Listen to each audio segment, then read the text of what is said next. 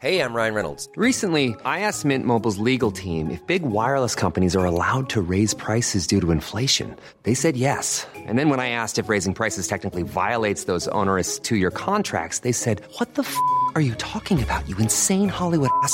F- So to recap, we're cutting the price of Mint Unlimited from $30 a month to just $15 a month. Give it a try at mintmobile.com slash switch. $45 upfront for three months plus taxes and fees. Promo rate for new customers for limited time. Unlimited more than 40 gigabytes per month. Slows. Full terms at mintmobile.com.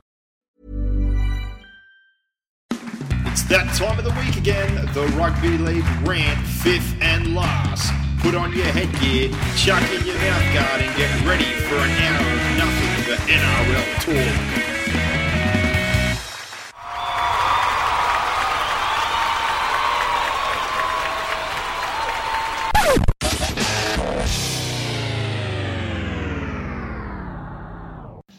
And here we are back with a double dose of the fifth and last NRL podcast, just in time for week one of the finals for the 2021 NRL season box set. It has arrived.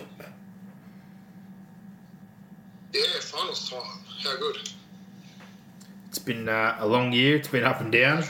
We had a bit of normality, then slight restrictions, and normality again. Then we've gone full bubble 2.0, except a relocation basically of the whole competition this time to Queensland. Uh, and when we look at it, the way things panned out, seven teams, I think, are repeating in the finals this season. South, Panthers, Roosters, Storm, Eels, the Knights, all revisiting from memory. I think, uh, sorry, six teams. So two new teams, wouldn't it be? The Titans and Manly. Manly coming from, say, 13th, I think it was last year. Then you got the Raiders, who obviously were in a prelim final last year.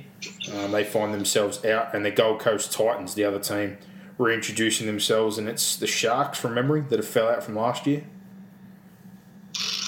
I think, I think the Sharks might yeah, have the Sharks. The Sharks have made it. I think they were going to say it was five years in a row. So won yesterday. Hmm, So, Sorry, so got in this weekend. as has been the case most years, there's usually minimum two changes in the top eight, and that's happened again. Um, and bit of drama in the last round. Obviously, we spoke about that situation between the Titans, uh, the Sharks, and the Raiders. The Raiders had first crack against the Roosters, come up short. The Sharks had a chance against Melbourne, not quite good enough, and then had to wait until the Titans played the Warriors on Sunday. We're not sure what we we're going to get from the Warriors, and they probably saved their worst for last. And the Titans stepped up on the big day.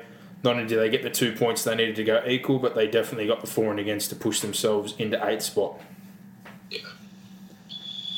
Yeah, no, they were. Um, the Titans were real good uh, yesterday, which was um, ex- yeah exciting to watch them just put one on, which was which was nice. Like, it was never really in doubt. I think probably the first twenty minutes was was competitive, and you know the Warriors had a try disallowed, and they probably bombed another. Uh, the Titans probably had a couple of calls go against them as well. There was a play held back, which could have been sin bin that was missed. Uh, they bombed a couple of tries themselves early doors, but once they sort of relaxed and got into that set for set footy, they were just they were far too good. And the Warriors, they just had they didn't have anything to play for, so it, it makes a huge difference. I think people, um, you know, there's a lot to be said for motivation in, in rugby league, and Titans had all of it, and the Warriors had very little of it.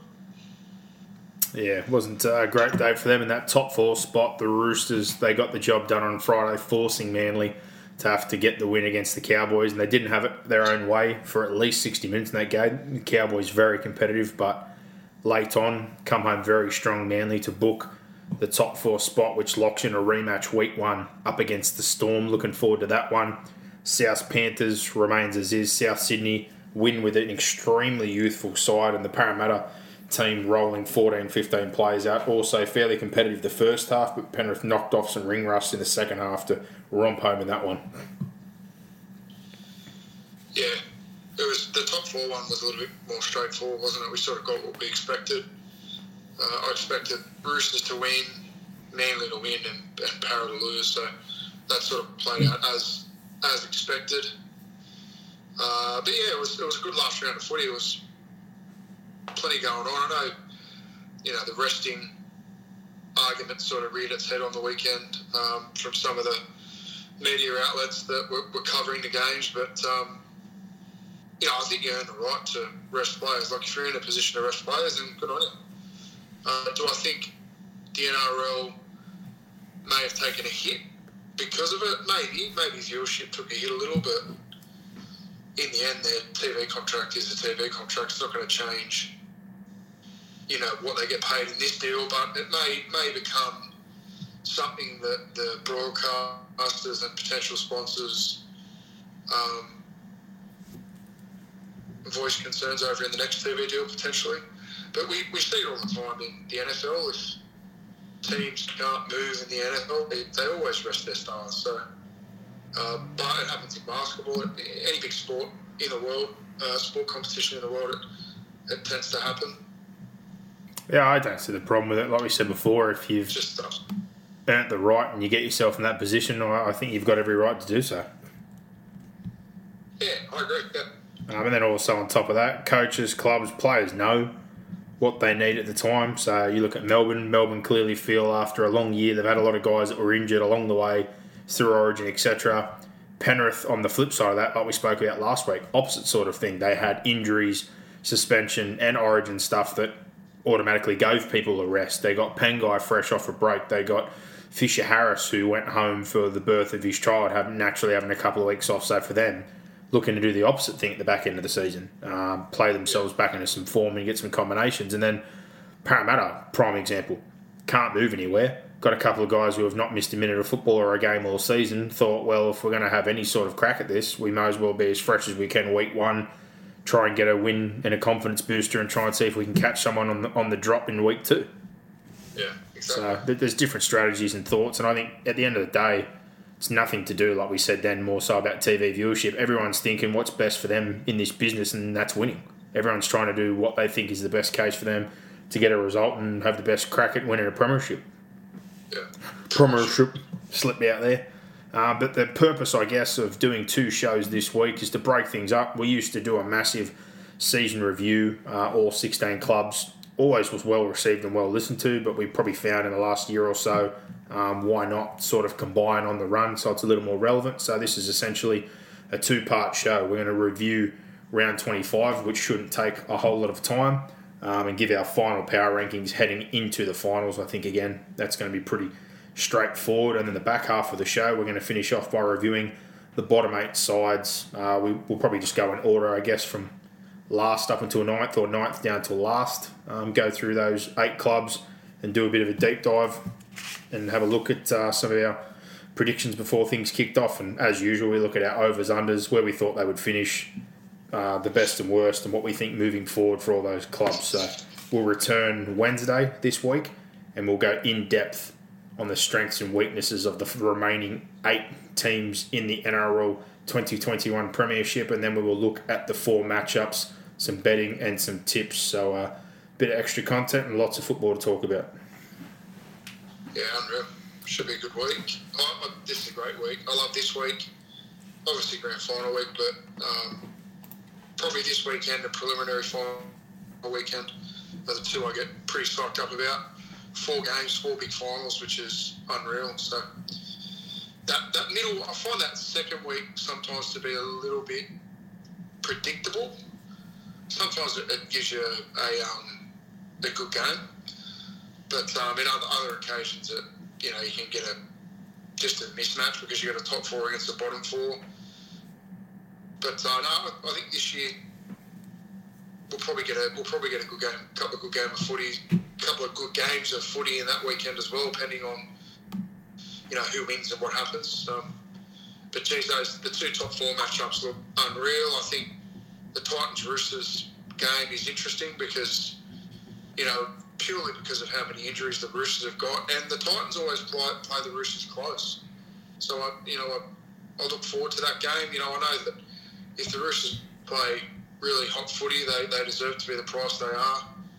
But you know, if the Titans turn up and the Roosters are slightly off, or you know, if we can roll them through the middle, um, you know, we're going to give ourselves a chance. Um, and the Eels Knights game's got plenty of interest. Obviously, you, you want to see whether the Eels can maintain that form that we last saw out of their best side when they rolled Melbourne and Newcastle. You know, Adam O'Brien said openly this year that you know they've got big regret out of the, the match that they lost last year against South Sydney. So uh, they get their chance to uh, at redemption. Yeah, with you, really love the first week. Preliminary finals always a real nervy week um, for me, especially in the past uh, decade or so. There's been plenty of appearances there, but I honestly find the prelim probably ner- more nerve wracking than grand final day, which may sound stupid. But grand final day, you're either going to win or you're going to lose. You've at least got a chance. But preliminary week is always one.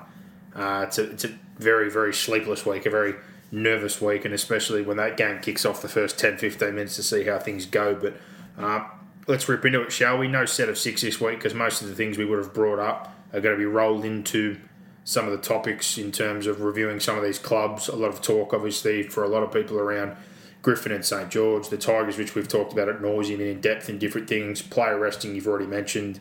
Top eight, bottom eight. Um, yeah, I, I, guess there's a lot that's probably already going to be covered. So no set of six, but let's review those games from the weekend. The first one, the Roosters put themselves into the four, but obviously ended up missing out. But in doing so, eliminated the Canberra Raiders 40 to 16 and I guess again we talked about it. They were lucky to be in a position to even be competing for eighth spot, but probably just sums up their season. It was too little, too late, and in all honesty, they didn't deserve to be there.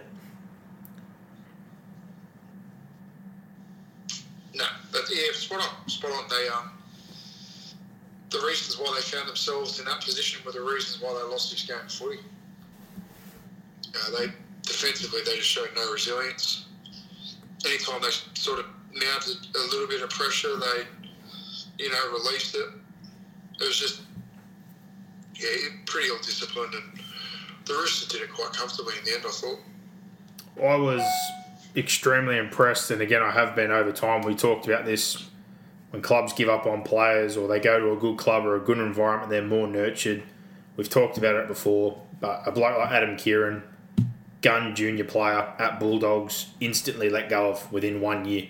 Um, goes to Panthers, proves a, a, very good commodity. New South Wales Cup leading point scorer, wins a comp, moves on to the Warriors, gets a handful of games. I think he scored a hat trick on debut over there playing first grade, shelved again, um, ends up at a place with Robinson and the Roosters. Like guys like that in your squad with a bit of love are just invaluable. Plays centres, kicks goals, has been good, and got better every game he's played. Then you look at like someone like Drew Hutchison. I've mentioned it before, similar deal like you've talked about about quitting on halves too early time he was at the Dragons, they weren't in a great spot. Got a handful of games, was flicked, kicked to the curve, went over to England, came back, ends up at the Roosters, spends multiple seasons there now, and is just growing again in confidence. And until they get game time and put it into practice, you're seeing the reason why he was the leading half at the time in his age group. Again, it doesn't mean everything, but you're not an Australian schoolboy or a 20s kangaroo or New South Wales 20s, etc., for no reason. And they're reaping the benefits right now because I think on the weekend that was his best game uh, in first grade and best game for the Roosters. He, he's been getting better and better. And He's been very, very consistent, but in particular the second half, he was dominant every time he went at that left edge. Um, he's physical. He got deep into the line, whether he passed. I, I think the more impressive part for me that comes off his running game is the offload because he is a big body. And the second phase he generated off his running game there, they, they just shredded that edge and poor Canberra a couple of those kids showed some real promise in terms of what they're going to do in attack, especially Timoko. But uh, between him, Frawley, and Valemei was obviously that side. Uh, he was on there. That there was a couple of the young fellas. It just wasn't a good night.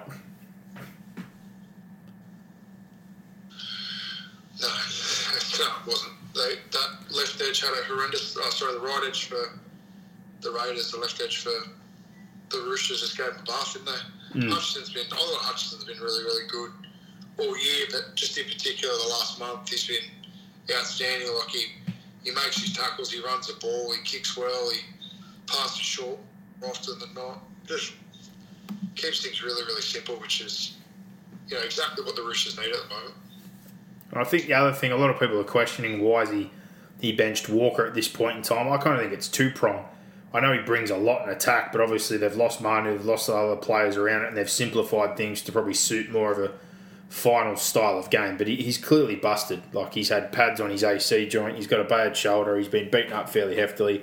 Um, I think the other thing about Lam coming in similar deal, just plays things very simple. He didn't see a lot of football and a lot of traffic there the other night, but with Manu going out, it looks like putting him, Morris, Sitili on that right was a bit more of a defensive ploy to tighten things up, and I, I think they did a good job. Um, it's not to say you want to neglect that edge. I know Morris had some time out with the knee and he wasn't playing the greatest before he had that injury, but like someone like Sitili, he's an outstanding player. He needs to be utilised, and I'm more interested to see this week if it is a little bit more protecting Walker physically and also tightening things up defensively with Lam, or whether they've been trying to save him for the finals. Because it wouldn't surprise me if they did put him back in starting this week. Yeah, it will be interesting. And I think you're right. It looks as though he's carrying some sort of injury, but yeah, time will time will tell in that regard. I, I, I tend to think that Robinson will name Walker on the bench and then swap him Blade if he's going to do it. But um, you know, if he's fit, it's the obvious choice. You, you start with Walker.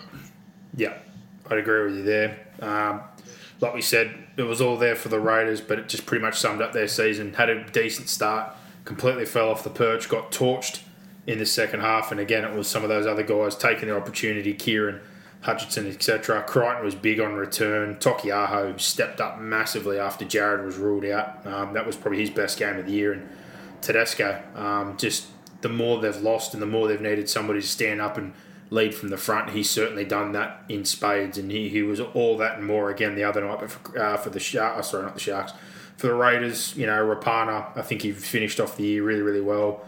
Tapine and Papalii had some moments again in that game, but overall, um, like you said, ill disciplined, poor defensively, and probably the thing that's been hard to figure out all years. Like their attack has just been dreadful, and in particular, like I know Jack hasn't had the greatest of years, but what's going on around him, you know, all the other facets as well as their go forward, their set start, like everything has just gone backwards dramatically, and I'm sure that hasn't had a great, uh, you know, effect on his confidence and his ability.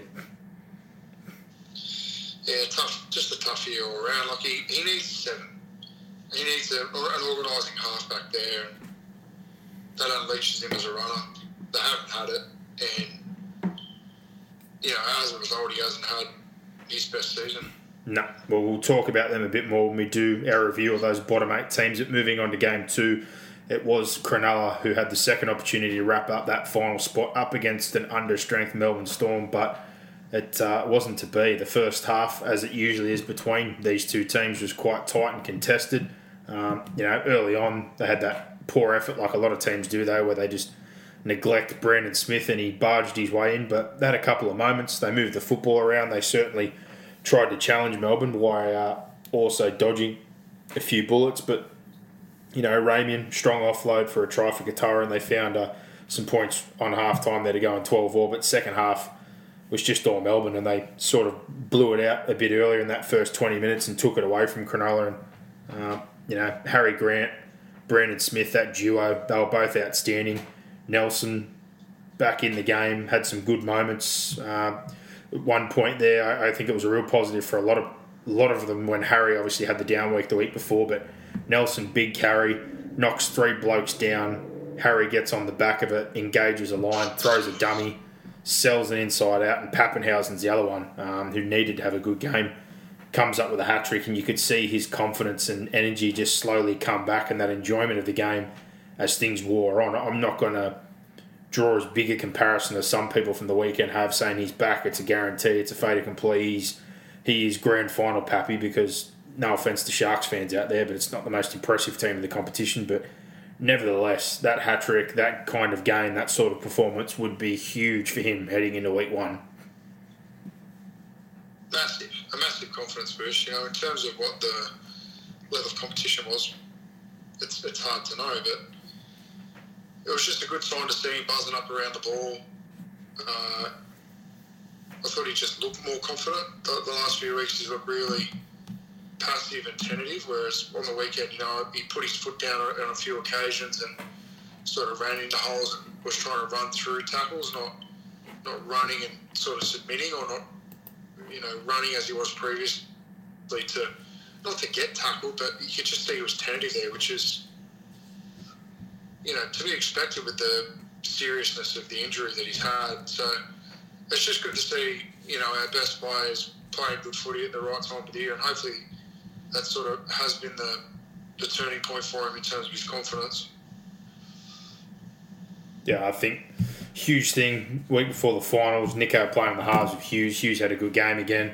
Um, that link up between those two, right at the back end, was probably my favourite moment. That really shows when you're starting to find that connection again. Because you know Nico in particular with Hughes had a really really good connection during that middle season run. Their pass selection, the way they played things on their shifts, their shape, short, long. Um, Papenhuyzen and Hughes though, some good chemistry for a few moments on the weekend there, but in particular the sort of inside presence looking for him there puts that kick in for him to get the hat trick. But um, I guess for Melbourne, they've achieved what they wanted to achieve out of that game. The minor premiership wouldn't have been a priority. They got minutes into some spying guys after a poor performance the week before. They got some confidence back into Papenhuyzen, into Grant, who didn't have a great game the week before, um, minutes into Nelson, Tui, and then they got minutes into a lot of guys who, you know, may or may not be required, but it's good to get games into blokes like Pene, Tui Kamikamica, who's been missing a lot of football. Um, a couple of the backline guys got some minutes as well. Like, you know, next week or this week, there's potentially going to be the call of who's going to play on the wing.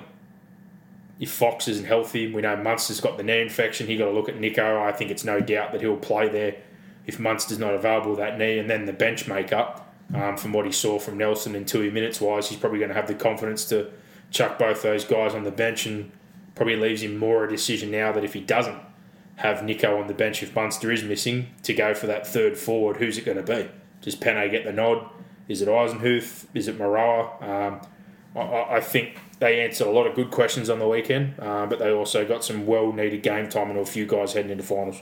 Yeah, absolutely. And that's the perks of being in that position and that's why I don't hold you know any grudge or animosity towards anyone who decides to to rest. I think you, you really you, you got a responsibility to look after yourself and your team and what you think is best for them moving forward. So, and the Storm did that, and yeah. rightfully so. And, you know, the, the scary thing is for the rest of the you know, the teams, particularly in the bottom of the eight, that they still managed to to win.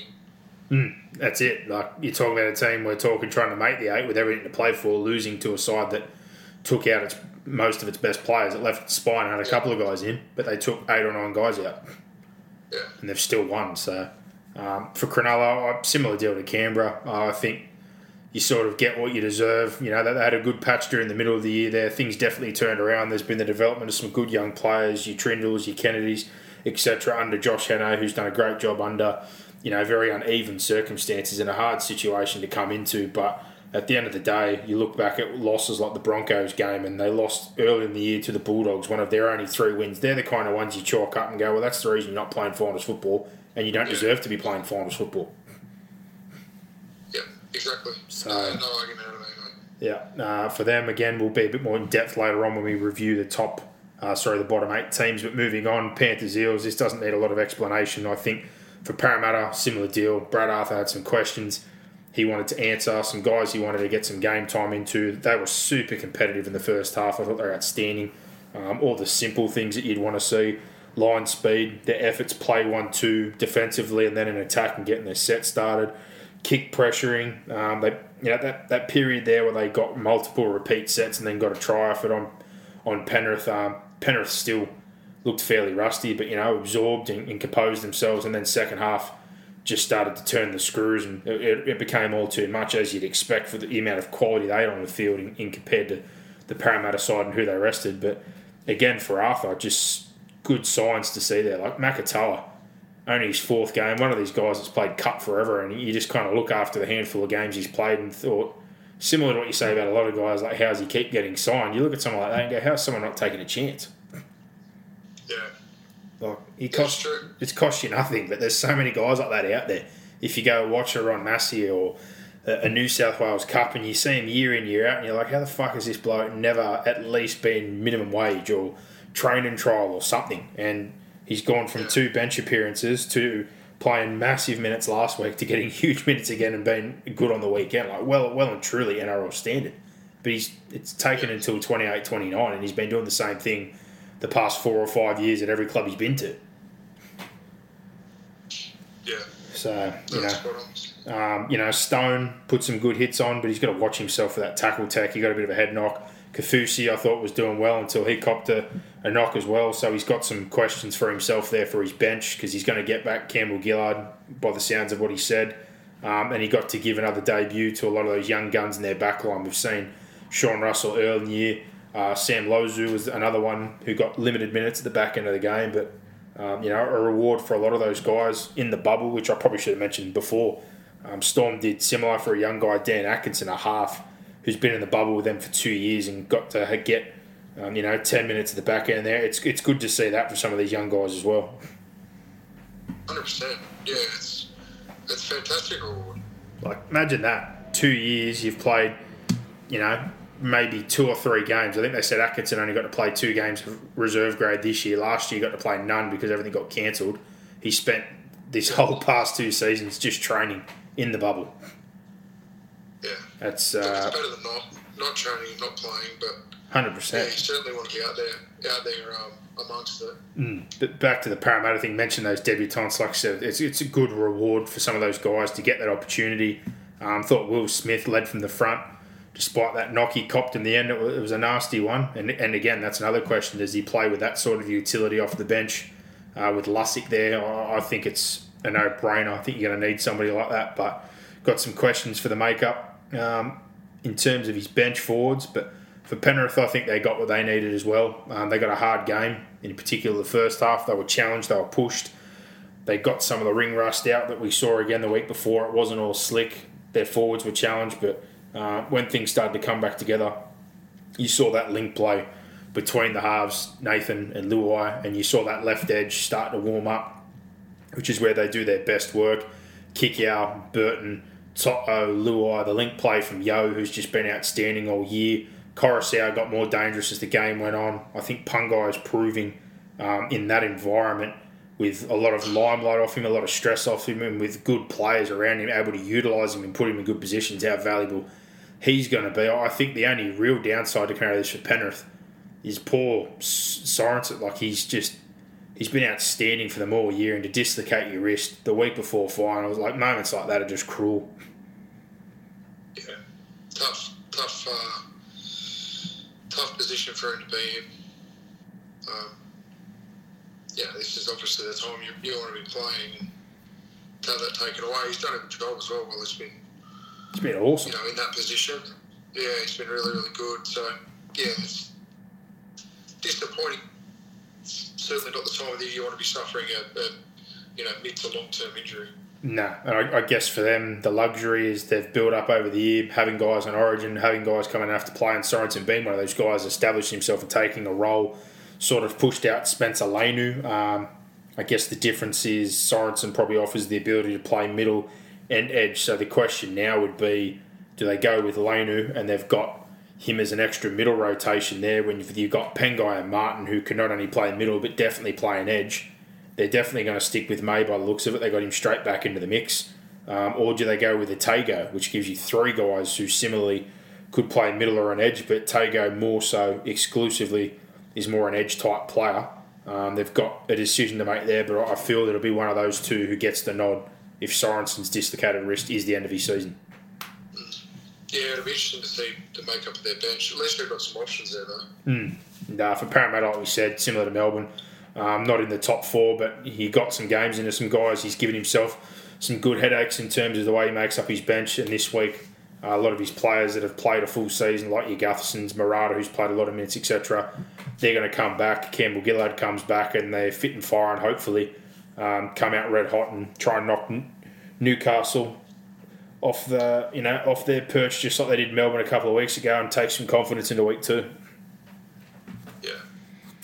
Broncos Newcastle. Speaking of that, 35-22. Um, I didn't have great expectations for Newcastle, and I tipped Brisbane mainly on their forward pack missing, like no Saifitis, Barnett, Brailey, Frizell, you take that out with the way Brisbane's been playing of recent, I thought that might be an issue. But I guess the biggest thing, even with the players in the side, we've seen it the last few weeks, and I've said it over and over again, is in attack, just very predictable, very poor. I think by the numbers, they might be the second worst attacking team in the competition, and I know they've had long stretches that Pearce, Ponga, etc. But even the last few weeks, trying to work through things, I go back and repeat what I said. The Canberra game at Suncorp is the blueprint. There wasn't as much set play and structure. They just won the middle first with their excellent forward pack. Played early off the back of that momentum with width, put the ball on Ponga's hands and just let him pick to play long, short, early border best, etc. The last few weeks we've seen them forcing shifts, you know, double lead, double block, same old, same old, and we saw it in the Gold Coast game when they got the win. The only two good moments of attack were playing off the cuff or playing eyes up football where Ponga drifted across the ruck and scored a try, isolating players, and then again last play skips across, draws defenders, puts Pearce through a hole. Like they really need to find something with their attack. I, I don't have a whole lot of confidence in them moving into the finals. In all honesty, and um, I hope they prove me wrong and come out with a big bang this week. But their attack really worries me, and if Parramatta can sort of muster up the energy they've had the last two weeks in that Melbourne game and on the weekend, I just think they'll overwhelm Newcastle.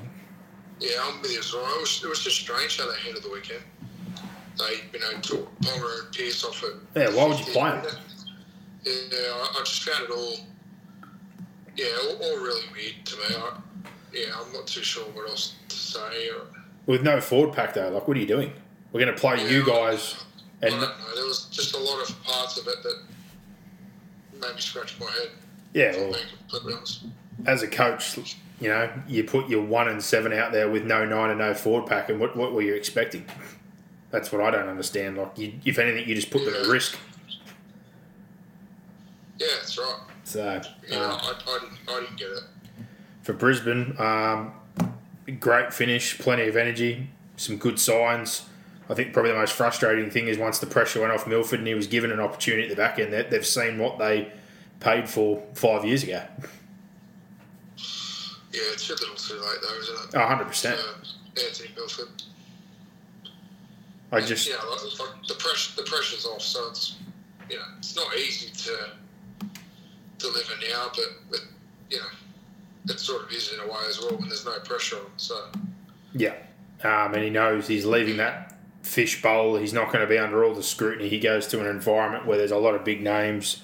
He's going for okay money, not great money, and he, he gets to, you know, just play football again and hopefully enjoy himself. And that's what we've seen the last two weeks. Um, he ran for 200 plus metres in the weekend.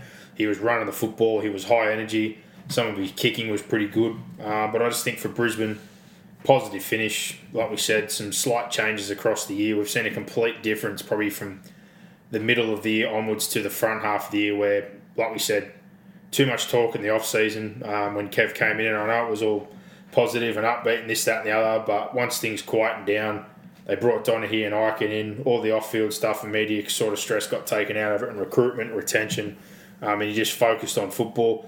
Things got better. Guys like Hetherington and that come into the side, provide good energy. Haas led from the front, um, and we saw on the weekend some of those green shoots. Like Tesi Niu looks so much better since he's been given the opportunity to keep that jersey. Farnworth, I still think, is highly underrated and done a hell of a job the last couple of years, and he gave man an absolute bath on the weekend. And um, you know, getting some of those young guys into the back end, like Robati, uh, sorry, TC Robati, Cobbo getting a few games. It's just all positives in that regard, I guess. And they've made some critical decisions, moved some players on, and they've got a couple coming in.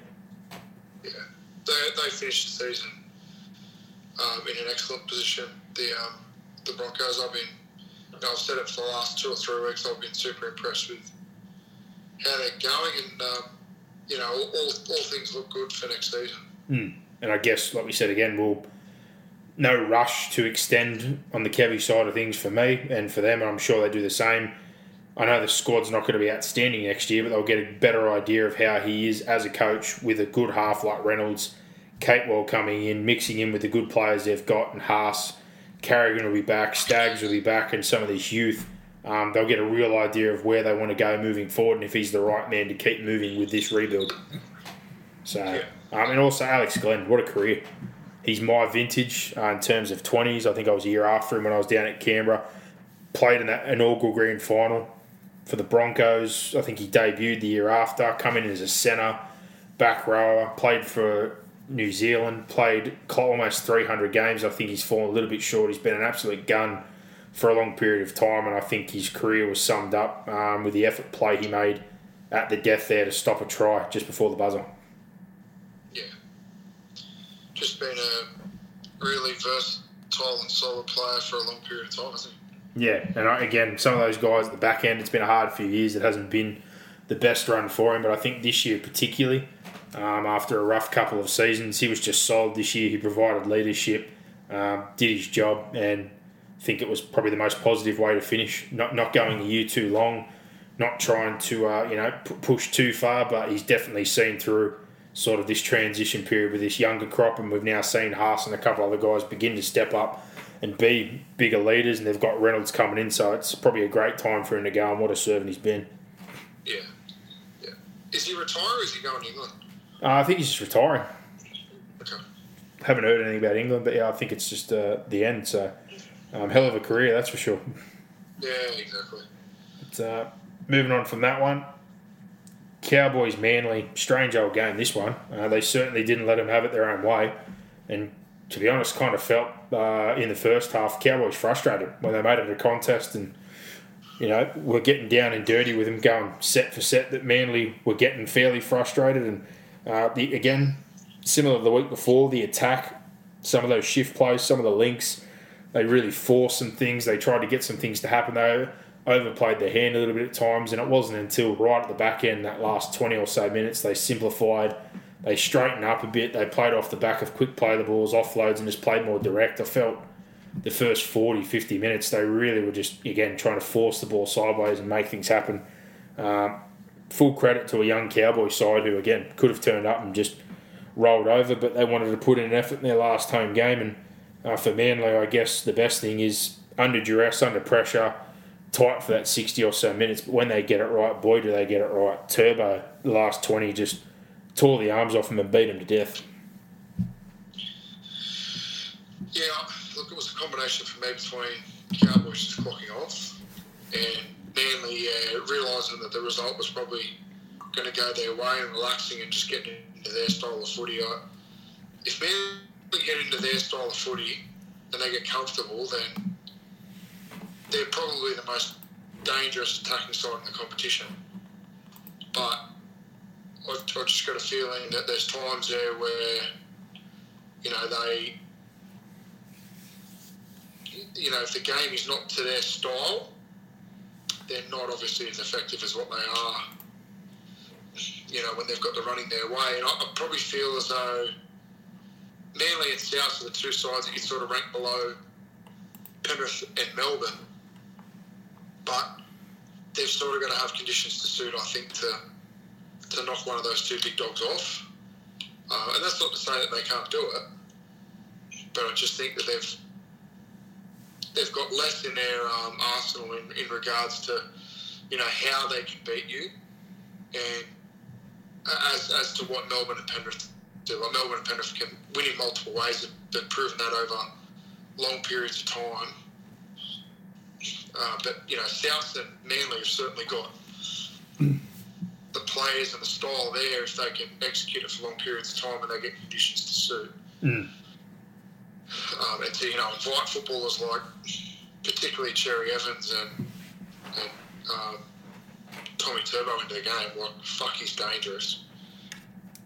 You know, there was a there was a try there where he just beat six or seven. Like it was some of the worst NRL defence I I reckon. I've ever seen. Um, but what, it was awful. Like there It was. A, there was a tackle attempt there from Scotty Scott Drinkwater. which was just like embarrassing. Yeah, he, he folded forwards like soft hand. Like, it wasn't a tackle. Oh, it was just yeah, it was it was embarrassing. It was disgusting. Um, but Turbo was just unbelievable, and he just, you know, I know people are making the comparisons between Hayne and Barba, and the one comparison I haven't really heard many people talk about is that, you know, when Hayne went on that run and when Bob went on that run, both of those teams played in the grand final. It's true.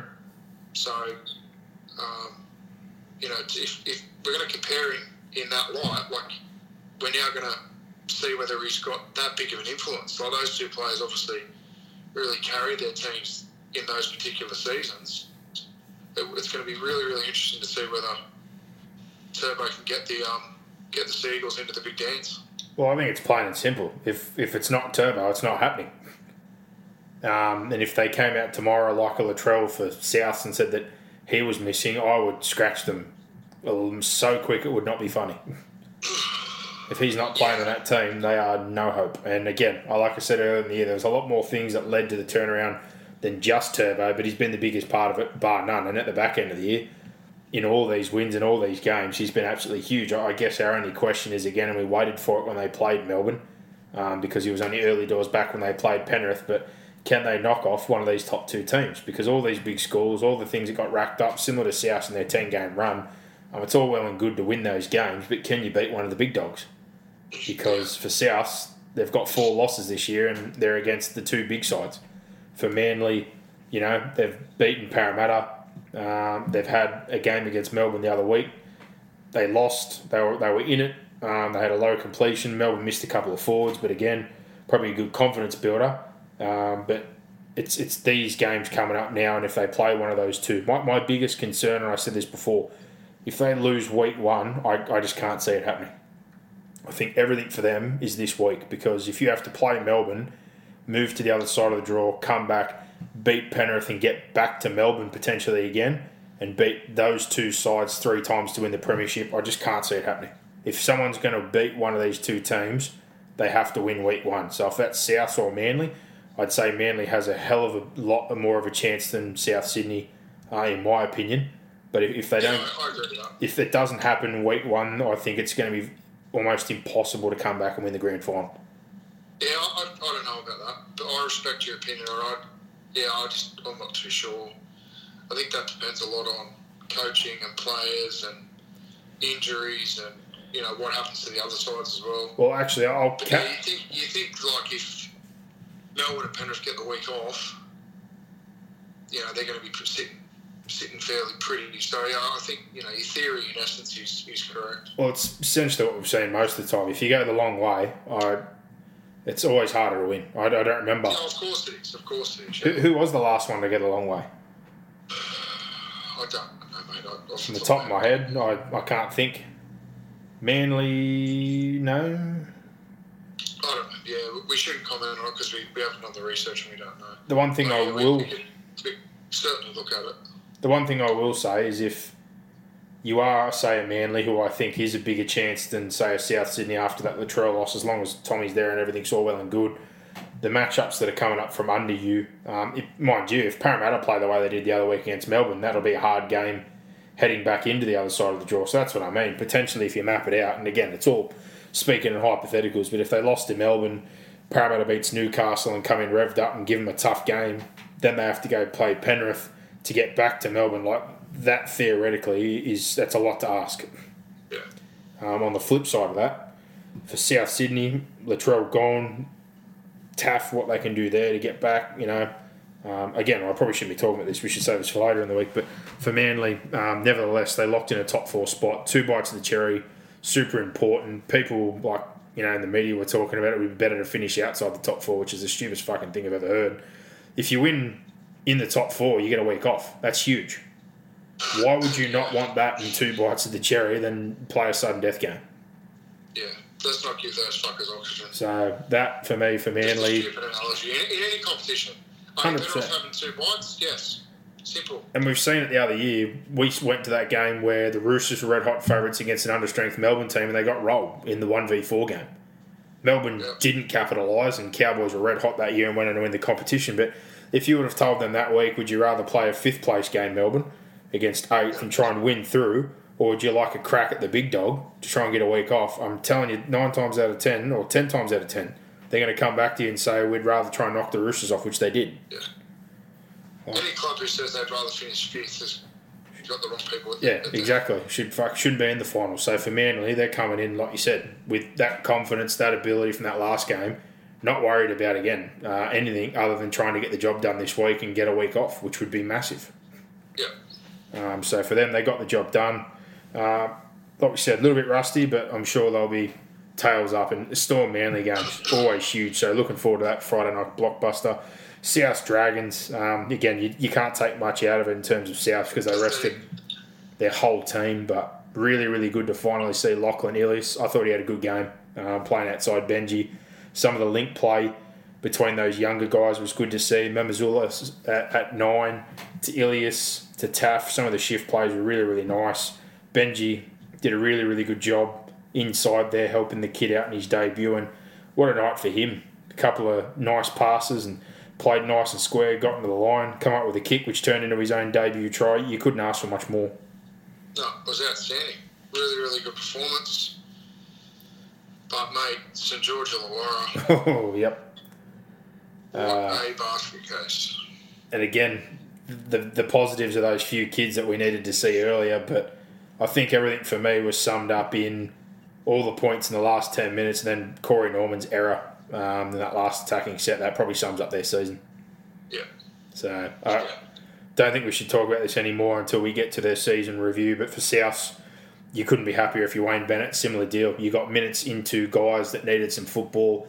Mago, Jed Cartwright, a lot of guys tried to make a statement that they're going to be useful if they're needed at some point, and you've got to look at your future. Um, Mamouzelos, good player, defends extremely well for his size. Ilias, I've heard nothing but positive things. I liked what I saw, and again, that, that this is the gamble that they've taken. We were talking about Reynolds, their salary cap situation. They've got some big contracts. It was a hard call to make, but they've made it in mind of having Cody Walker, possibly keeping Benji, and then having Ilias, Taaffe, and a couple of these young guys in Milford coming. So uh, hopefully, again, it's hard to tell off a game like that just from the other night, but hopefully they've made the, the right decision long term. Yeah. Well, they certainly have made it with the mindset that it is going to be the right, right decision. And again, for all those young guys that are in, you can't ask for much more than com- they completed at ninety one percent. They were super effective. Most of the opportunities they got in good ball, they took care of, and Benji just steered the ship and kicked well. And a few of those older guys that did play, Braidon Burns was great. Campbell Graham, um, he had some good moments as well. There was a bit of controversy with his second try that the bunker didn't pick up, that he pushed the guy into Sloan. Um, Yeah. I didn't watch that one real closely.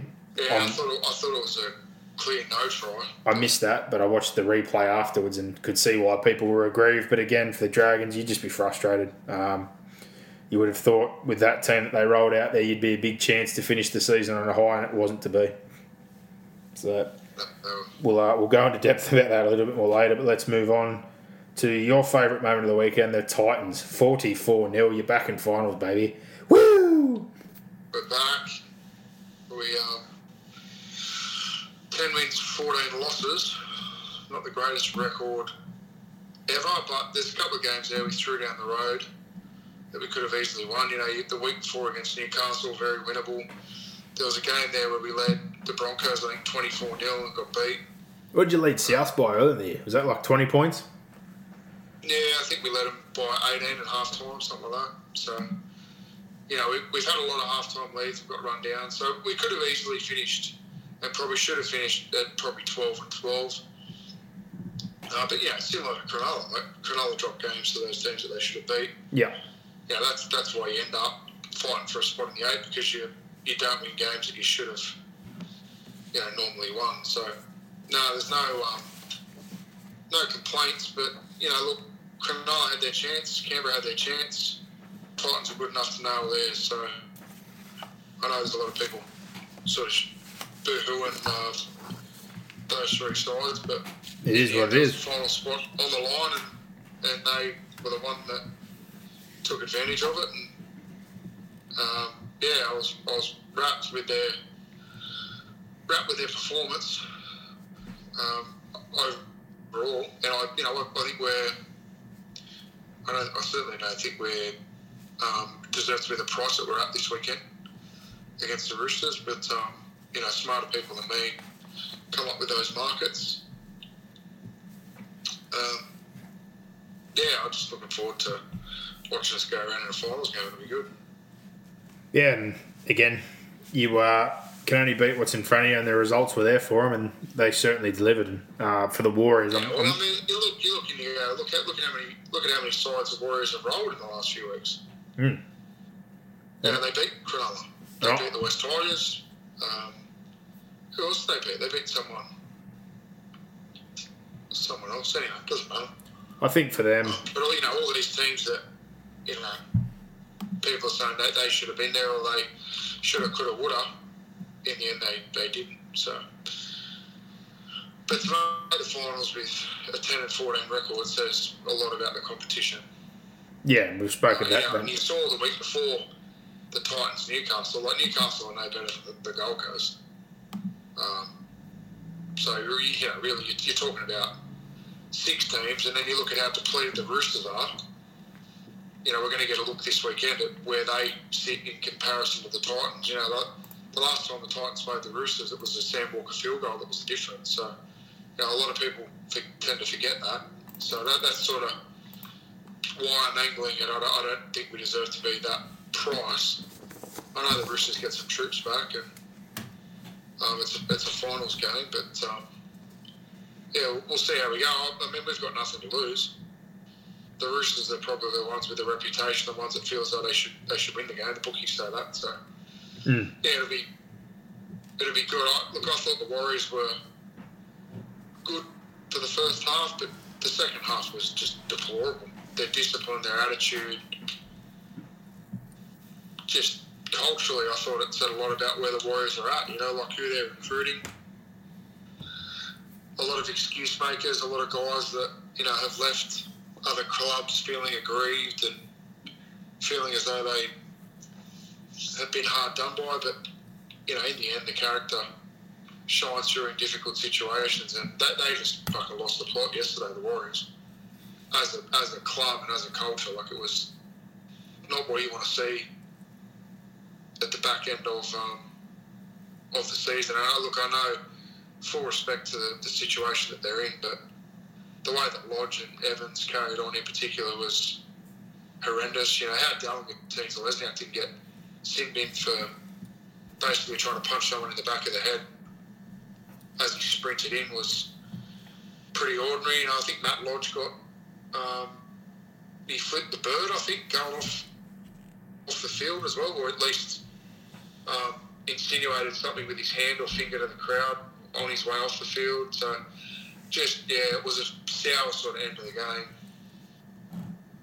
yeah, he's posted an apology today and a big spiel about that whole situation, and it is disappointing because I thought again for everything they've done the last two years, and this year's been difficult again in the circumstances and lots of injuries and key personnel, constant change to the spine, the news of Roger. Um, playing without Roger, getting some wins. They've had so many close losses, and again, in this last six, they've won I think four of the six. They were bottom end sides, mind you, but their wins are win, and they had the close one against Brisbane. They had a 16 0 lead last week, bombed a couple of tries, lost to Canberra.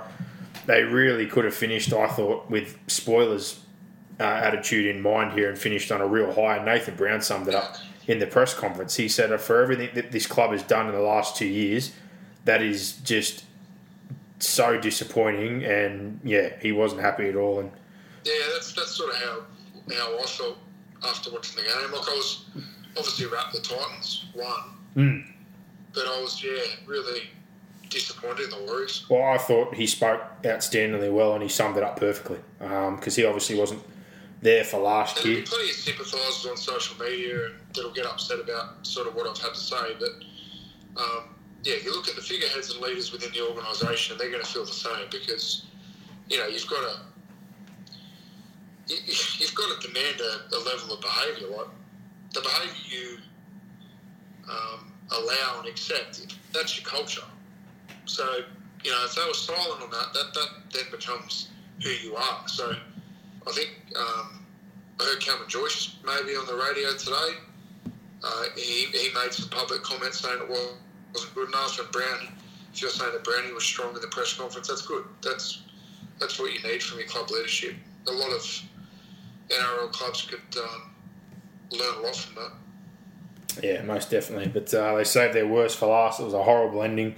55% completion rate, three sin bins, 55 misses, 14 errors, and yeah, particularly uh, Lodge and, and Evans. Like, if they didn't have the situation they have injury wise and squad wise right now, I have no doubt in my mind that Kane Evans would not be playing.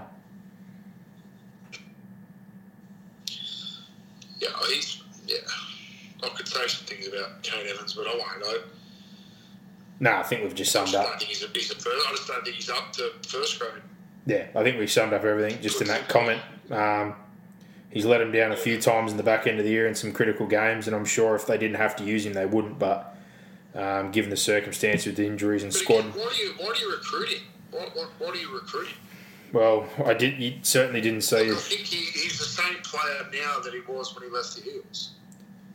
Yeah, I just think you didn't see these sorts of bouts of ill discipline in particular this year. He's really gone off the boil in that that regard. I don't know what's led to it. I don't, I don't know whether it's a frustration of things haven't quite worked out. Like in that team that he played in, coming through at the Roosters, he was the golden child. He was the one.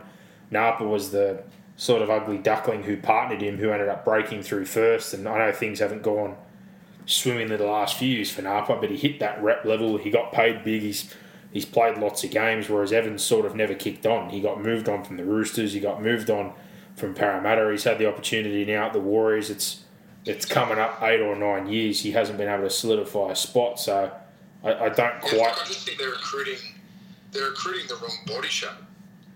Like they're recruiting these big middles that don't have leg speed and don't really have a passing game. Like Lodge, Lodge's got a good offload. He doesn't have leg speed. Evans has got an okay post contact offload. Doesn't have leg speed. Can't pre line pass.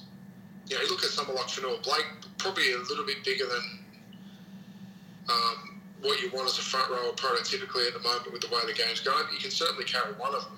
Well, you can carry He's him. that leg speed. He can pass free line. He can offload. He's got, Yeah, he's got a huge- feet. He's got all those little things that you need. And he's got a big motor. He's he's the exception size wise for what he Yeah. offers in that regard.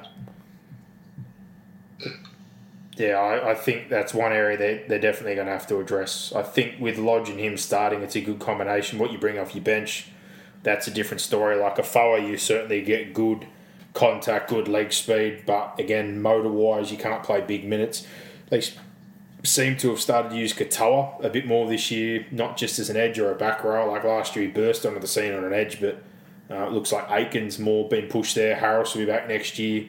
I think Harris is better when he's playing in that third 13 role than out on an edge, so they're definitely going to need the help um, in that regard. But I was just thinking that there's been so many positives despite all the adversity, but that's, as they've said, just such a bad way to finish, and we'll go into a bit more about it when we do our review. Um, but moving on from that one, Gold Coast, probably haven't spoken enough about them. Some super positives out of that, as there's been all year. Mo has been great, um, led from the front. Tino been better again the last few weeks for feeder, made his impact off the bench.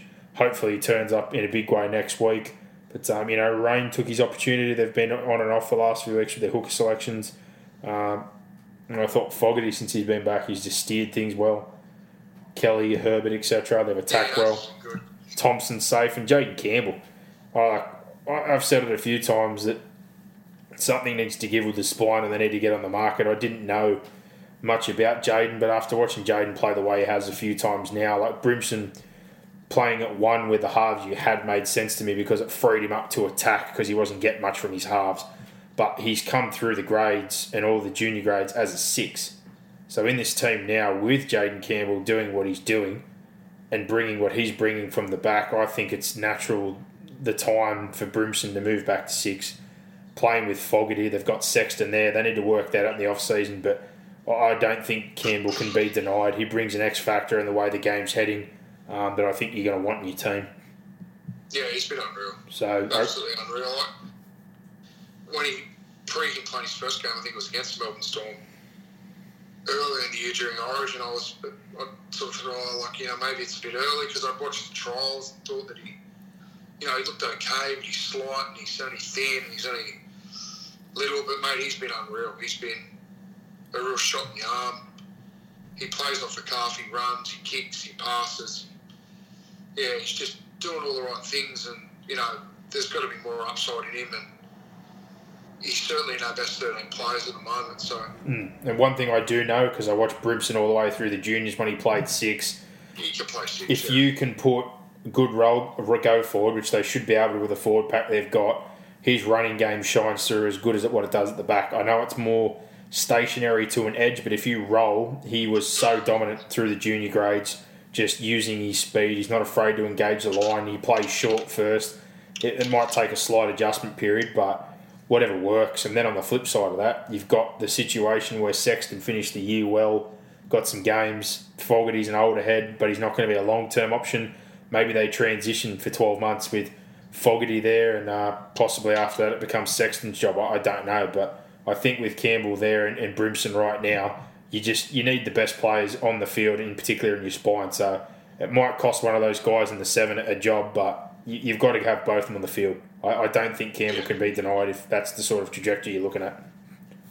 Yeah. And also, good move by the Gold Coast. They tied him up a couple of weeks ago. If you would have not done so before the Melbourne game, the performance on the weekend, I know it's only a short sample size to go off, but still, we know how the market works. If he wasn't signed up and he delivered those few performances, there'd be plenty of clubs sniff- sniffing around right now. Yeah, 100%. So probably good timing that they locked him in. But last game before we jump into the reviews for those bottom eight teams, the Dogs 38 0 over the Tigers, and I don't think anything more could be said before we do our review about the Tigers, other than the one thing they did not need to finish the year was this for the club, for the board, the CEO, recruitment, the coach, just in every facet, and more importantly, the fans. Um, and they could not have delivered The Fiends, the Fiends, they could not have delivered in any worse way. A duck egg against the worst team in the competition on the final day. disgusting. Simple as that. They lacked effort, any passion in the jersey, any pride in their performance, any um, foresight in the pressure that that was going to bring on their coach. They've, they've either quit on the coach or they've got no respect for the club and the jersey. Because that was deplorable. And I, I would have been. It would have been really, really difficult to talk to the team after that as a head coach. Hundred percent. I I don't know what, what you would have said. I, I, I honestly I, I don't even know if I would have went in if I was Michael Maguire. and he deserves better than that because he's he's a passionate guy. He works hard. Um, he's not agenda driven. He just genuinely wants the best for the club, best for the players. And it's it's been hard to watch Tiger Town um, and just seeing how much passion and love he has for the players, the club, and the direction he wants to take it in. No one else is buying it. No. And again, And the club can talk as much about this is where we're going. We've, you know, we've got this new centre of excellence, and you know, we're going to do this with our juniors. Like in the end, but you need you need culture in the behaviour of your first graders. And they don't have it. People, I, I'm sick of hearing people compare the West Tigers to Penrith. How Penrith were, you know, the early 2010s. The difference was is that Gus moved on all those blokes that didn't want to be there or thought they were bigger than the club or weren't demonstrating the right attitude and behaviour to their juniors. That's how you get the cycle of players that's come through for Penrith. You, you get first graders that know how to be first graders, know how to model behaviour, and know how to train properly and act correctly off the field and set that culture. And the West Tigers don't have it. Like if you think that that what they thought they dished up today, uh, yesterday,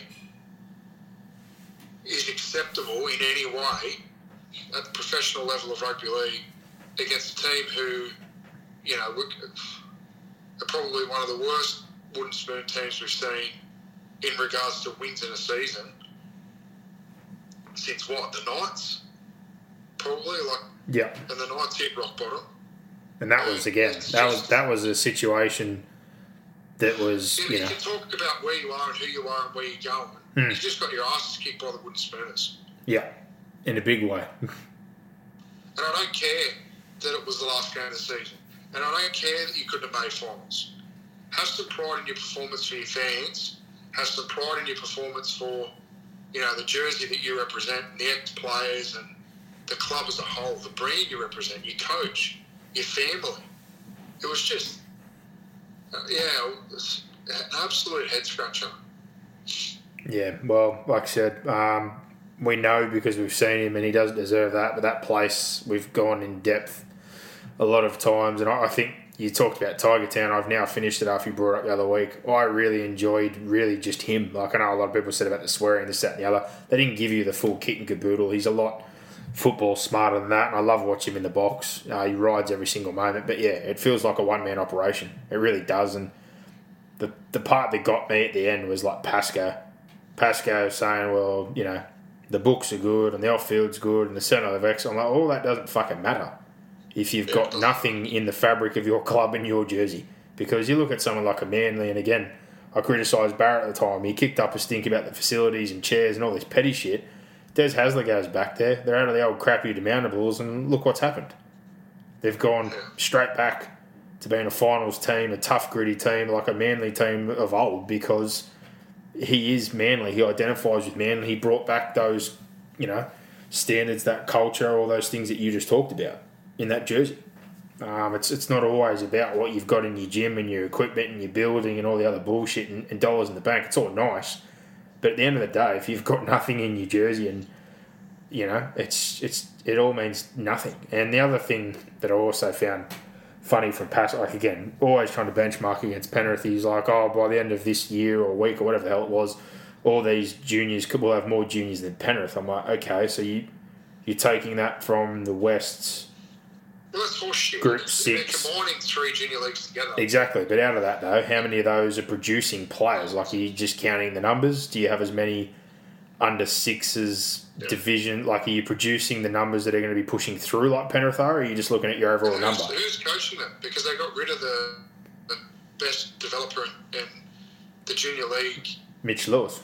I guess, pathway development coach they had. He was paid full time to funnel back, you know, the NRL, I guess, core beliefs and hmm. fundamental skills. And back he, into he, he did that and more. So you can talk as much about about culture and pathways as you want, but and, and they haven't replaced him. They haven't replaced him with anyone with any coaching knowledge, from my understanding. And look, I, I think you know Tim Sheens has got to. If he's coming to the club and he's going to do pathways, like a, the best thing for the West Tigers would be for him to get his hands dirty in regards to pathways and fundamental coaching and running some running some camps and high performance training groups because he's um, you know got a fantastic reputation for for being able to do that. But you know, firstly, the, the, the junior leagues aren't strong enough. They're, they're nowhere near as strong as Penrith. Like any any any junior league in Western Sydney or the, or the Greater Sydney Basin that compares themselves to Penrith as a junior league, they themselves because you know you might have the odd team that is better than a Penrith team, but as a whole, the Penrith Junior League is by far the strongest junior league by a country mile. Uh, you can say you've got more teams, that's great, but look at the transition of players you've got from Mats and Ball through first grade as a comparison to Penrith. it's not even fucking close. And even look at that, even look at that compared to um, Parramatta and Canterbury at the moment. It's it's ridiculous. Well, even this year, though, right? So let's take this for example. They were proudly spruiking the other week that they were first in Jersey Flag before things stopped. Look at that team, and I, I want to know how many of them go. If that's the case, there should be multiple first graders. yeah, So if they're going to spruik that and say, well, you know, because they've struggled there for a long time, if this group is that good, we need to see first graders. That that's your bread and butter. Cup, they were running first or second before things finished up. A handful of those guys played grade, but I don't think they're going to be long term first graders. Again, like, what are you producing? yeah. So the proof, sustainable. yeah, and the proof will be in the pudding. But I just thought at the end there when he brought up all that and then even mentioned that, I'm like, well, if I was you, Justin Pascoe, that's the last thing I'd be saying. Yeah. because I know you might have a bit of uh, bad blood there, and especially after the Cleary situation as well. But if there's one thing I wouldn't be doing, you've already got enough pressure and things being heaped on your members. I don't think members of the Tigers or the West Tigers are going to be impressed by dollar bills. And so, if you're going to say that, you need to start fucking delivering. If you talk about your junior numbers being so good, I think smartest thing they've done in a long time, though, we've mentioned a million times, all the divided competitions and how stupid it is, is to combine Wests and Group 6 together. So now from 13s onwards, they should have more teams in their own competition and a bigger pool to look at and be able to put stronger teams together, hopefully, to go up against each other. Unlike the situation we had out there where you go watch and there's five teams and one or two are half decent they beat the other teams by 50 plus every week and the grand final was also a 30 40 point bloodbath so you've got no competition you've got no depth you've got nothing to work with They wanted they wanted miracles and they had no players. and then like we said the rare player they did get You, you always hear, oh, MacArthur is huge, and there's so many players out there. Well, okay. I, I Why, don't, why do you not have a development officer that's employed out there to look at all the players? exactly. And Because you don't. They, well, they didn't. They didn't until the point that I stopped working there. and if you know, again, you talk about Oran Park. You know, and players that are out there watching groups, uh, people that are out there watching Group Six. Never ever did I get to a start of a, a, a selection process in mats and ball, 16s and 18s, and did I have someone say to me, "Hey,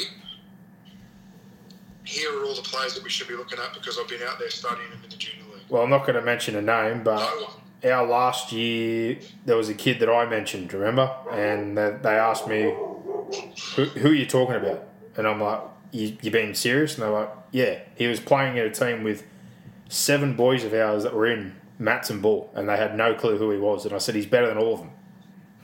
Yeah. We ended up, they didn't agree. He made through the trials.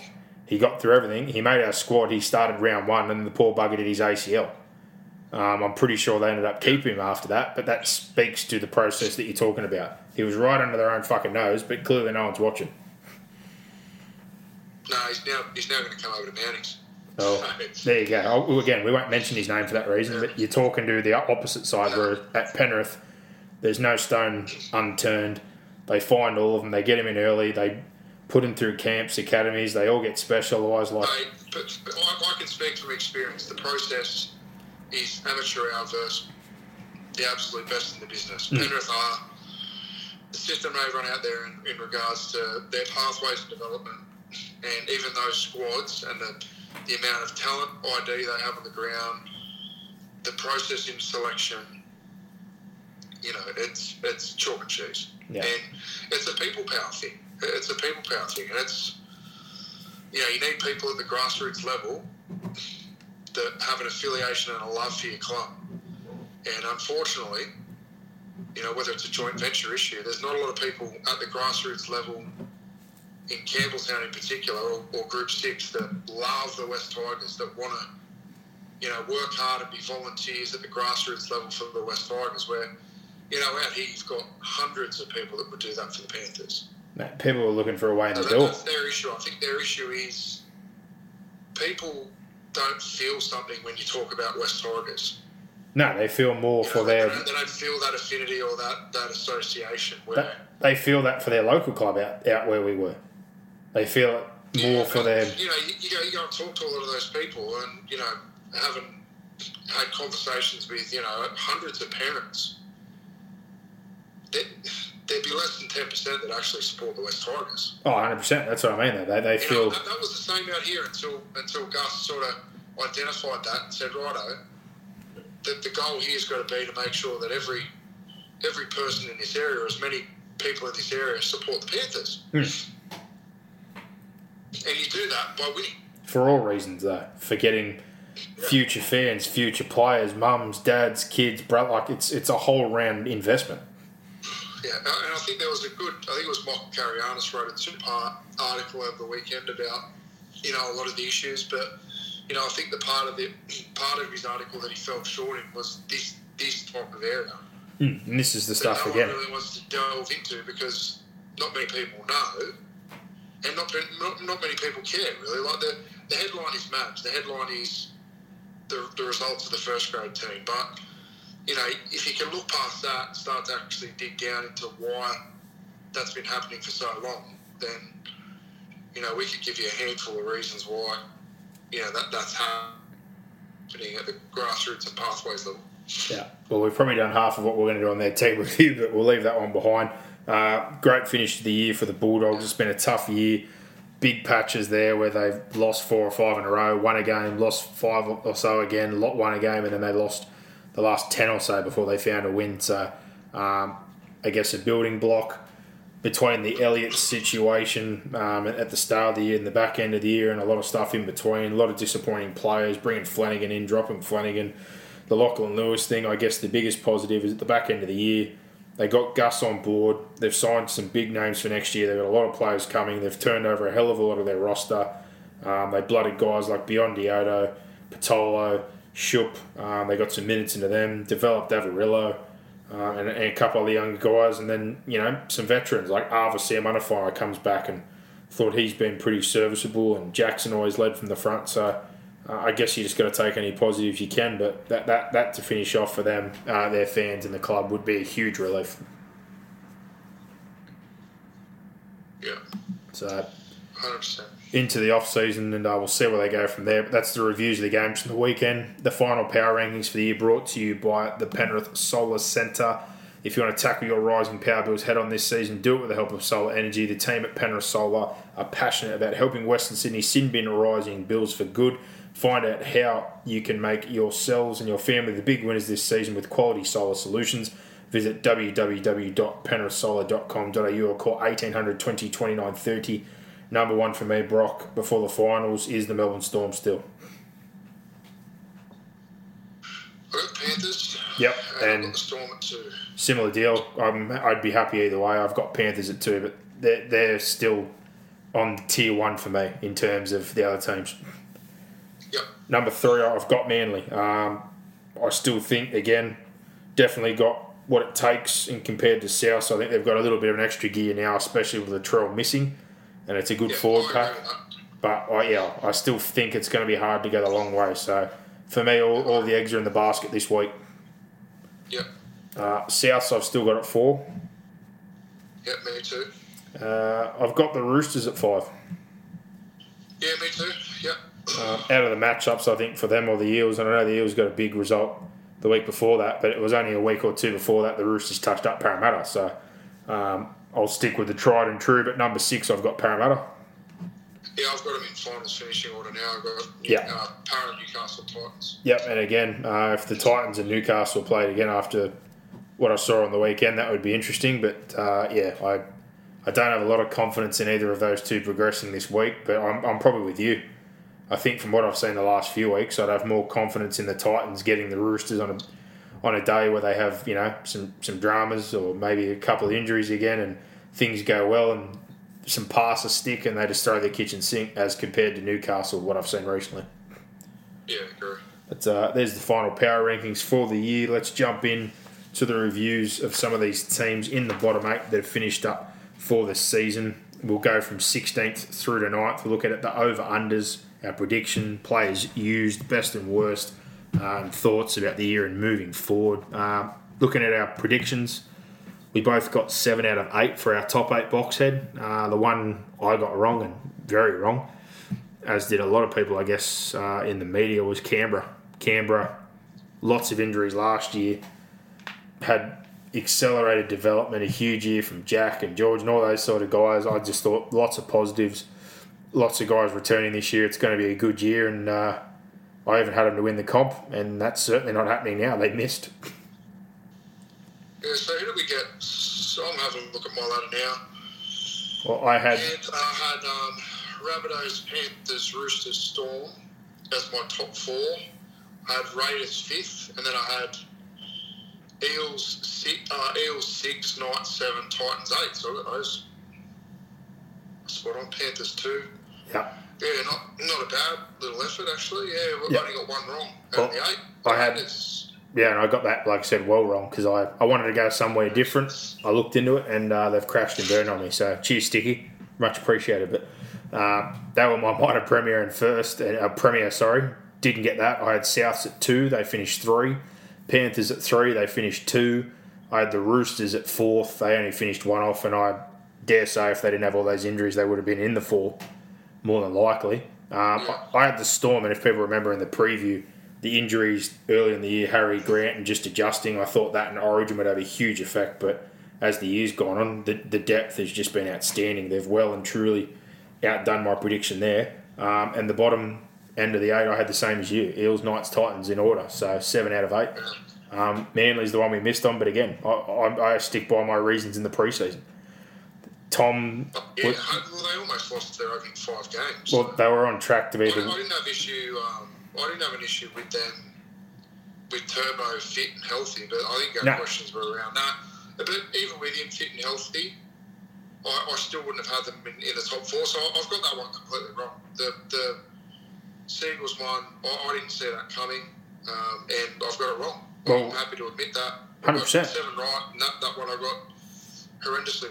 And in particular, it was on that, the development of a nine, which Croker's developed into a nice nine because we knew Farner was going to be missing again, and the health of Foran. So you're talking about three key spine players, and we didn't, we questioned their depth. But on top of that, um, they've unearthed some gems in Olakau'atu. Schuster we knew about. I didn't know if he'd get a run. Harper I didn't expect to see what happened. So full credit to Manly. Um, not only have they built depth and they've built a good squad, but Foran, as we said, his form has been better and better the longer he's gone into the year and put more games back to back. Croker's developed into a nice nine. You, you barely have to mention Farner anymore. And Turbo, after the slight mishap after the run at the Corso, has been the best player in the competition. Yeah, uh, absolutely has. Overs under. Hiring for your small business? If you're not looking for professionals on LinkedIn, you're looking in the wrong place. That's like looking for your car keys in a fish tank. LinkedIn helps you hire professionals you can't find anywhere else, even those who aren't actively searching for a new job but might be open to the perfect role. In a given month, over 70% of LinkedIn users don't even visit other leading job sites. So start looking in the right place. With LinkedIn, you can hire professionals like a professional. Post your free job on linkedin.com/people slash people today. You went 10 of 16, I went 9 of 16. So you got the upper hand there. And as far as predictions, uh, obviously my Premier and minor are gone. You've still got a chance with South, but they didn't win the minor. Spoon, I had the Dragons, you had the Broncos. They both missed. Um, Broncos were a little bit closer. Slider, we had the Sharks. I guess that can count now because they missed the eight. In biggest improver, we had the Titans. They just slipped in, but again, finals is better than not. Dark horse, you had the Eels. From what I've got here, um, probably not going to be. You know, I don't know if they're a threat, but after that storm win, who knows? You, you might be onto something here. Uh, I had the Warriors. That obviously fell apart. Top point scorer, we both had Reynolds. I had Papenhuyzen for value. He was leading until he got KO'd. Top try scorer, you had the Fox. I think he was second on the weekend, and he's obviously missed some time. I had Toto. He missed six weeks with the ankle, so that was never going to help. Dally M, I was well wrong. I was big on Jack having another good year. He was terrible. You've got Cleary, which is still a possibility. And uh, the biggest thing that Canberra did is fuck our, our sure bet for the year, which we went hard on. We had. Yeah, Uh, I, well, I got a bit of a story about my sure bet of the year because we we had the option about five or six weeks ago to cash out of that. I cashed out. Um, I cashed out and then I invested in the Storm to win the comp. And then at halftime in the Eels game, I've cashed out of that and put all of that on Penrith to win the comp. So I um, yeah went went fairly hard, and believe it or not, if Penrith win the comp, I'll actually get more than what I would have if our sure bet of the year I would have left it and it lost anyway. So yeah, I've sort of cashed out twice, and I'm on my third bet with that that clump of money. So yeah, interesting times. Well, for everybody, The, the art of cashing out. Well, for everyone that probably doesn't remember, because a while ago the sure bet was those teams just being so dominant. We thought that South, Panthers, Roosters, Storm, and Raiders were all shoe ins. I thought the Eels probably would be as well, but I just didn't have as much confidence in their squad. Uh, turns out I should have, because the Raiders in the end let us down. Yep, So let us down, all right. we at least cashed out. Yours is still rolling. I got uh, a little bit more than what I invested, but I, had a nice win on the weekend with some try scorers. Um, so that one worked out quite nicely. But um, yeah, there's a few things that are still alive. Like I said, you've got a few more so than me with Dally M and obviously the Premiership. So we'll see what happens there. But seven out of eight, top eight, that's very good. Overs, unders, it's probably a little bit under than usual. You did better, 10 out of 16. But um, yeah, let's get into these and start with 16th in the wooden spoon for the year. The Canterbury Bankstown Bulldogs, three wins, 21 losses, 15th defensively, the worst attacking team in the competition. They used 32 players. Um, when your season goes six losses, win, five losses, win, 10 losses, win, obviously that's not a great season. It didn't start off well with the Elliott stuff in the off season. Um, complete change in the club board, ownership, new staff, new philosophy and a style. Spooked about attack and big changes there. Flanagan comes in. Didn't take long before that fell apart. We saw Lewis, Wakeham, Averillo, Biondi at the back end. No consistency at nine. Marshall King, the best option there, was injured for a long period of the year. Faitala Mariner was injured for a long period of the year. Um, they rolled through lots of different players, and, and probably the other part that hurts is for the lack of quality that they have, the few quality guys they did have, like your Luke Thompsons, and uh, that not only were they injured, but they were also suspended. So it was a terrible year. Uh, you don't want more drama at the back end. They got more than they bargained for again. Elliott, not a big drama. Uh, lots of talk around Flanagan, lots of rumours, which is not good. The Lachlan Lewis thing, why minor is not what they needed, but I guess the best thing for them is they've signed some big names. Hopefully, they can build after what's been a, a pretty poor year. Um, the only upside, again, is couple of those young guys, but in terms of what they brought in themselves, they'd be severely disappointed. Huge expectations on Barrett and the attacking guru, and he's going to get Allan to fire at fullback, which didn't happen. He fell out of the team. Get Flanagan to fire, he fell out of the team. Cotric to fire and play at the centres, that didn't work out. So, uh, why there's some good signings to come next year, I don't think there was a lot of positives out of the moves they made this year, but let's hope with Burton, Fox, Vaughan, Pangai, etc., coming on board and Dufty, mixed in with some of those guys, more quality helps that quality. And obviously, Gus being there with Trent can stabilise some things, bring in some more corporate dollar and stability. Yeah, look, I think they're in a better position now than what they were at the start of the year. On the field, they struggled, but we knew that based on their roster. I think there were some elements of their performances that were were better, and some that probably slid. But Well, overall, defensively, they probably- slipped massively. Yeah, they're probably a little bit younger, a little bit less experienced. They had some of their key players out for long periods of time. Uh, but yeah, I- look, overall, they were, you know, I expected the Bulldogs and the Broncos to be fighting it out for the spoon, and that was the case for the majority of the year. The back end of the year, the, the Broncos significantly um, improved their performance, and the Bulldogs, um, you know, they, I think they improved, but that was demonstrated by how they played yesterday. But not enough to, to get themselves up anywhere near and out of contention for the wooden spoon. And look, Gus will do good things. They've recruited well for next year. Things look positive. You know, I think if they're in the same position this time next year, like it probably even bottom four would be a disappointment for the Bulldogs next year. I think they probably want to be in that space from you know ninth to twelfth, somewhere around there would be be good. Um, and you know, looking at the fact that the Titans were able to make the finals with 10 wins shows that you don't really have to climb too far to sort of get up to that, that sort of level of, um, of performance. And, you know, with the guys that are coming over, it's probably going to allow them to at least climb up, you know, within that vicinity. So, yeah, big off season. Look, when you when you've got roster a lack of roster depth, you can't afford to have injuries and suspensions to your best players. And unfortunately, the Dogs, you know, and I know firsthand through, you know, working with Mounties New South Wales Cup that you know there were weeks there where not a lot was coming back because they just didn't have anyone to send back. So um, you throw that on top of the fact that you've, you've you've got a lot of inexperienced guys and you know a lack of quality at the top end of your roster, it makes it really difficult. Well, I think big one that should change this year. They've moved on, like I said, a swag of players: a Tony, Britt, Dietz, Harding, Halida, Hopoate, Katoa, Lewis, uh, Manu, Romanos, Napa, Smith. Dallin obviously went middle of the year, and Meaney's going to Melbourne. But um, you know, if you look at the forward pack, that's probably the one thing next year that should be a lot better.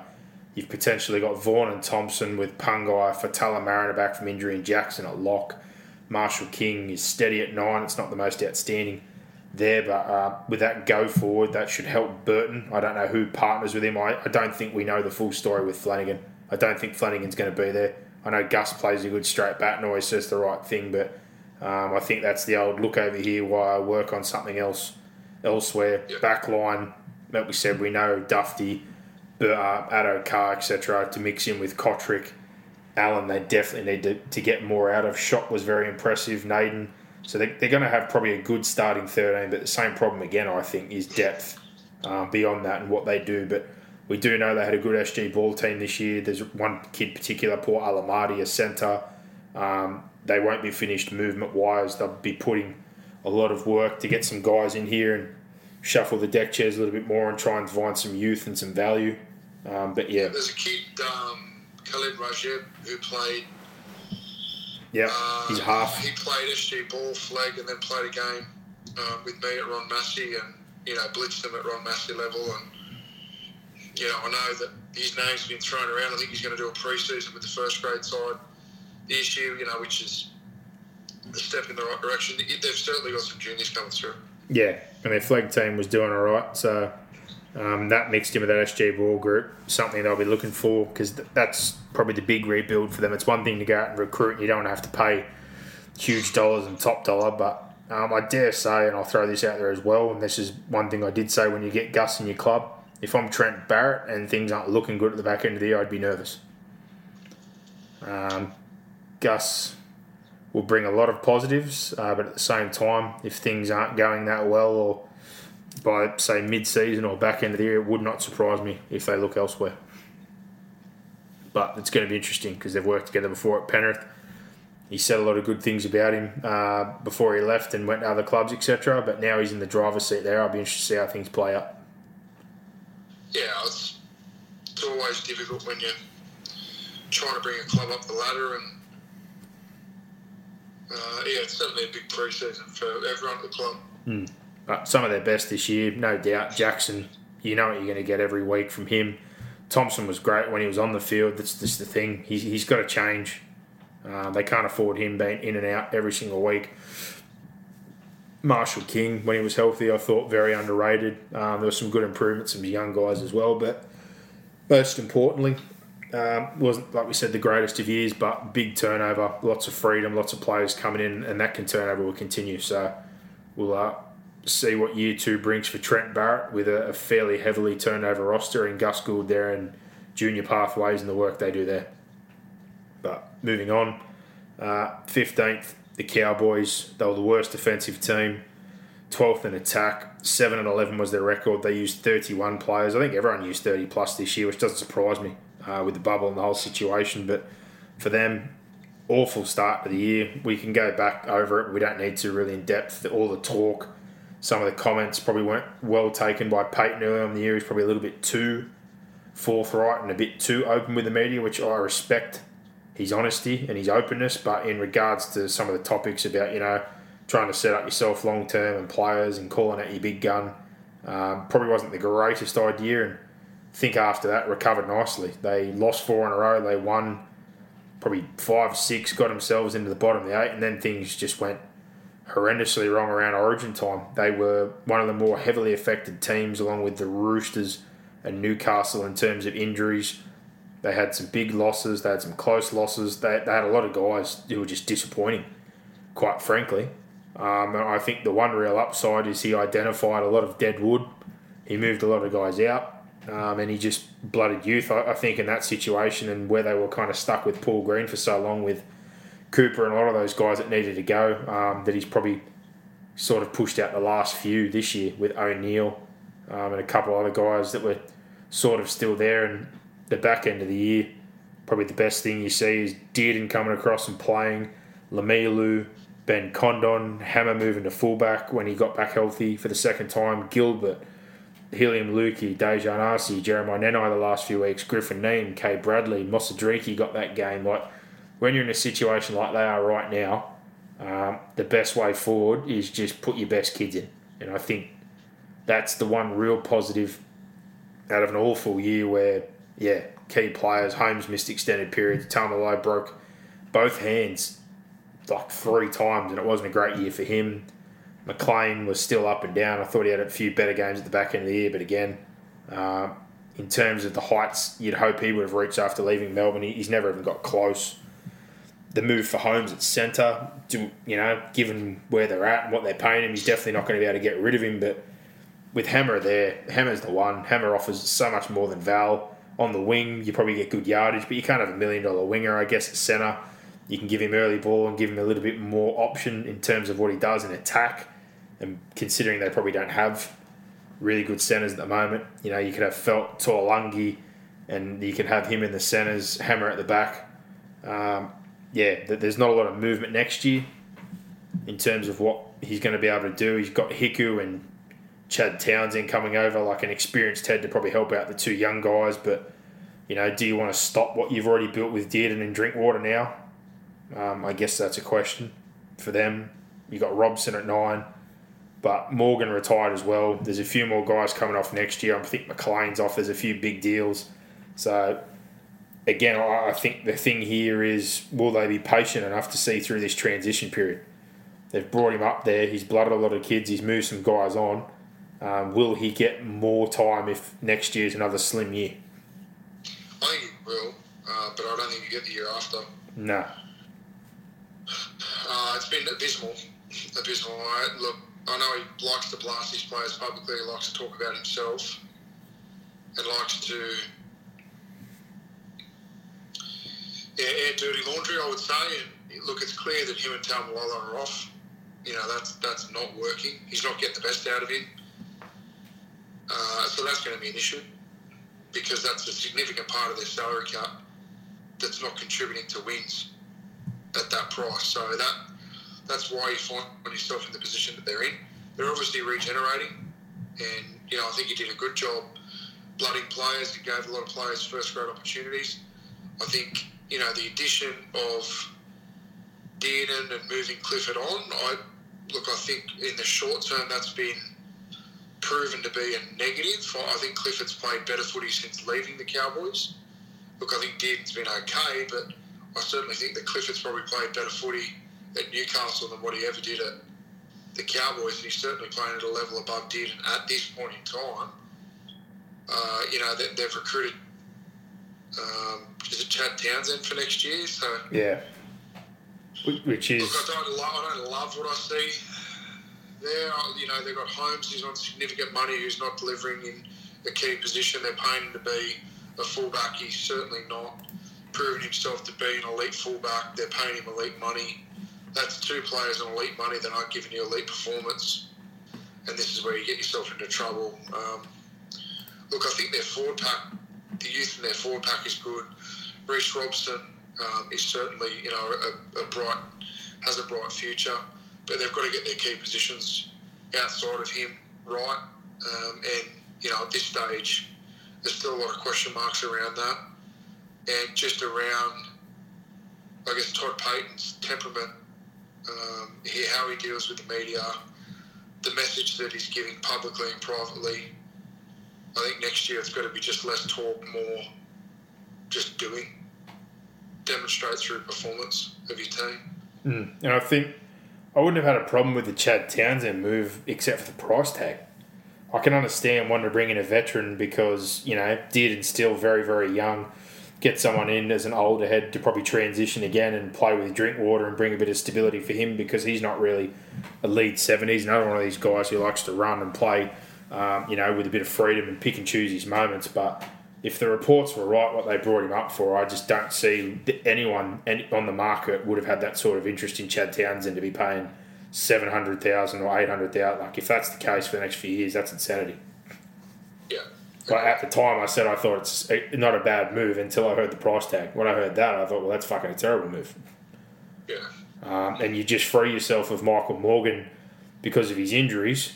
And I think you got a nice big chunk of change there to get some of these kids upgraded. And they moved on Marsters, who wasn't working, and you know they offloaded McGuire. They got he did well to get rid of a couple of bad deals, considering they've still got, like you said, two huge deals in Taumalolo and Holmes, which are taking up significant salary cap. But to jump straight back into one like that, I hope it works out for him with all the young guys because clearly in the forward pack they're building um, a hell of a lot of depth and some really good, really good players there. So that's not really probably an area they need to recruit to. But in terms of a spine move long term or just tightening up your OBs, yeah, I, I don't know how that one's going to play out. Just years and money. I, I think he can facilitate and teach you guys and do all those sort of things. But if the price is true um, for three seasons, eight hundred grand, that's insane. Craziness. But yeah, in terms of this year, third most penalised team. They were one of the worst with errors, the most ineffective tackles, the second most misses. So clearly, defence is going to be a big point. of uh, inspection, in particular Drinkwater. I'd be running a shit ton of traffic at him in the off season because that edge leaked like a sieve.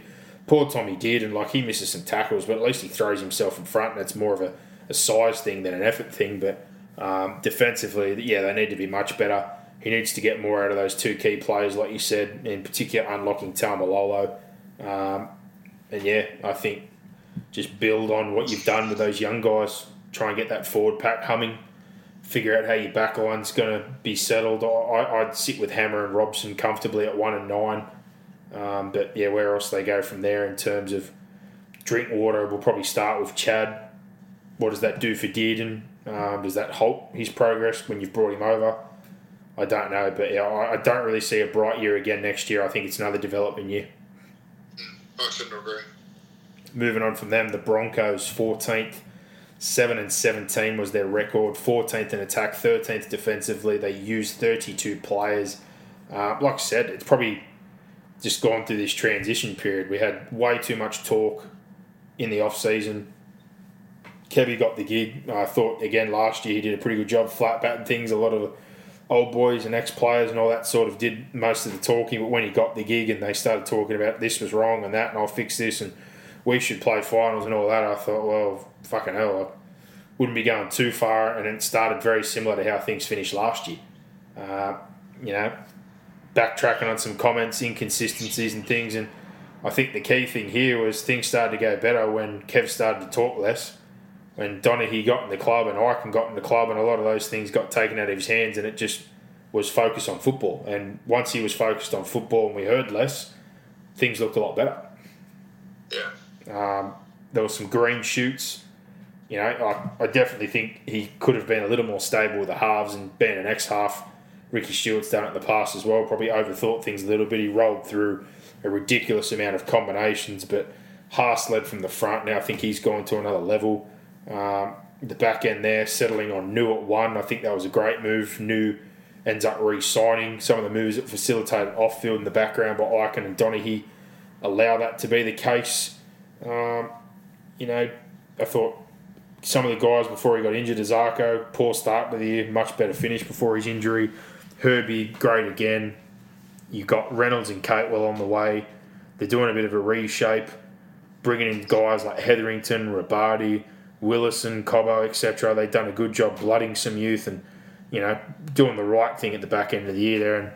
And um, yeah, I think again from where it started to too much talk and letting Bird go and constant talk around Pangai and Lodge and he's staying, he's not staying, and the, and the fuck up with Walsh. There was a lot of mistakes and way too much drama and uh, chirp in the first sort of half of the year. But back of the year, I couldn't say anything more positive. I think they're heading in the right direction.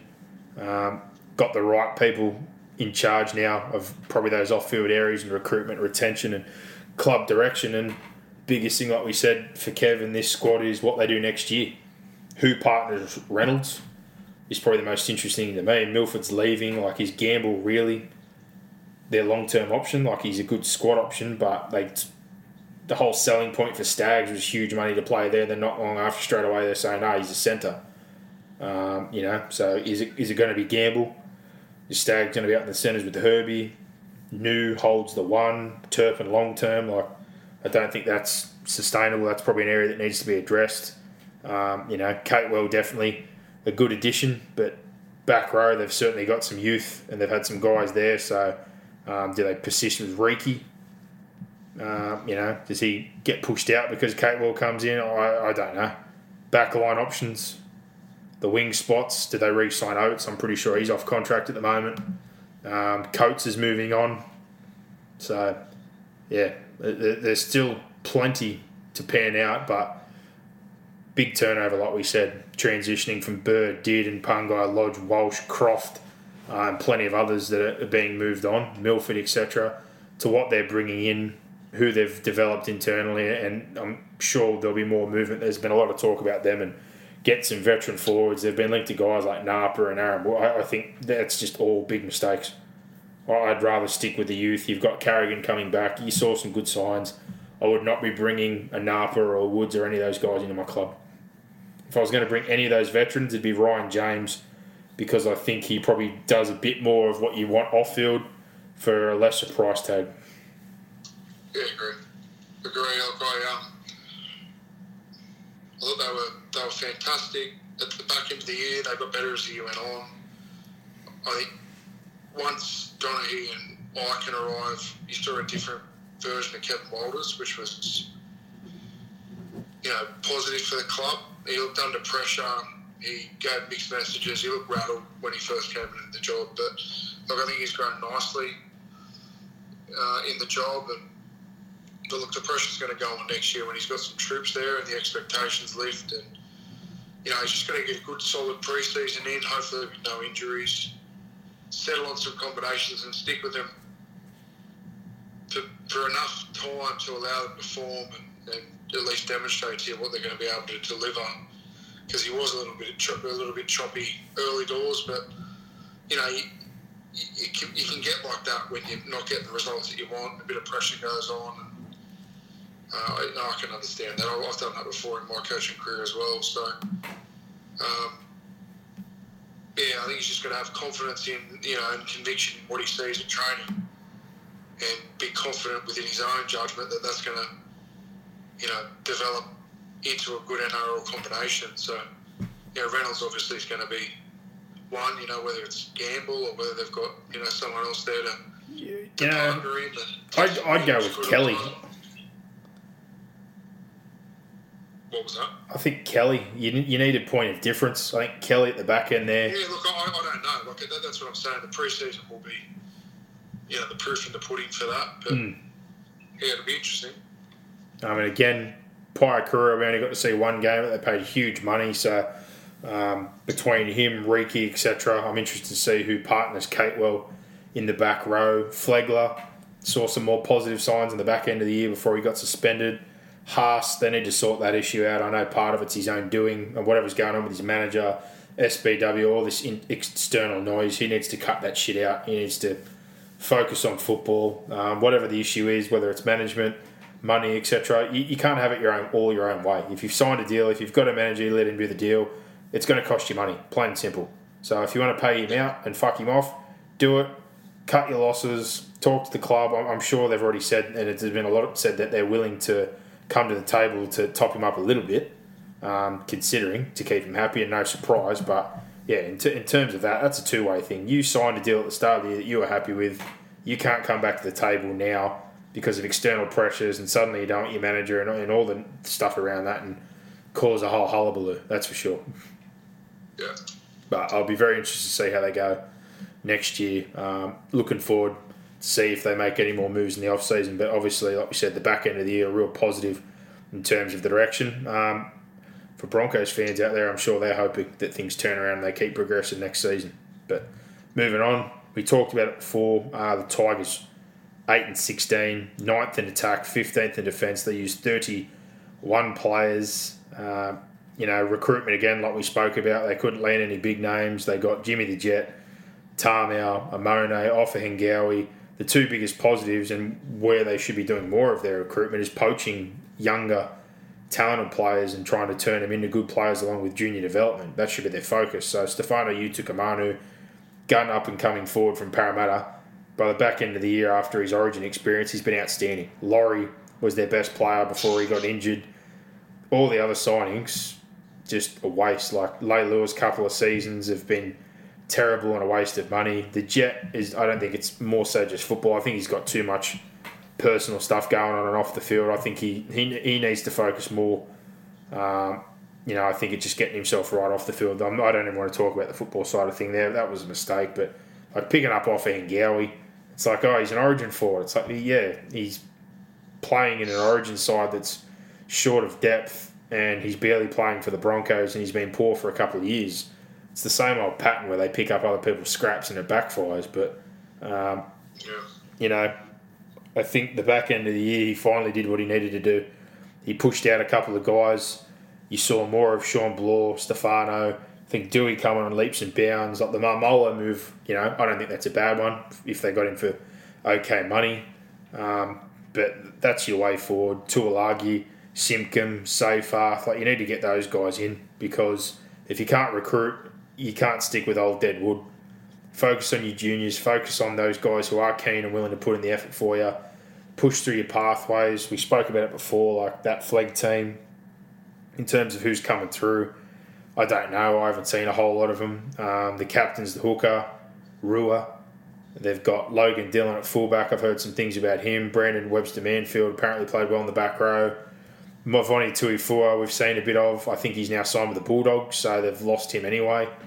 Um, but probably the, the, names I'm looking at coming through more the two that we know of. Justin Matamua, who was a former six, turned into like a back row lock. He's a gun.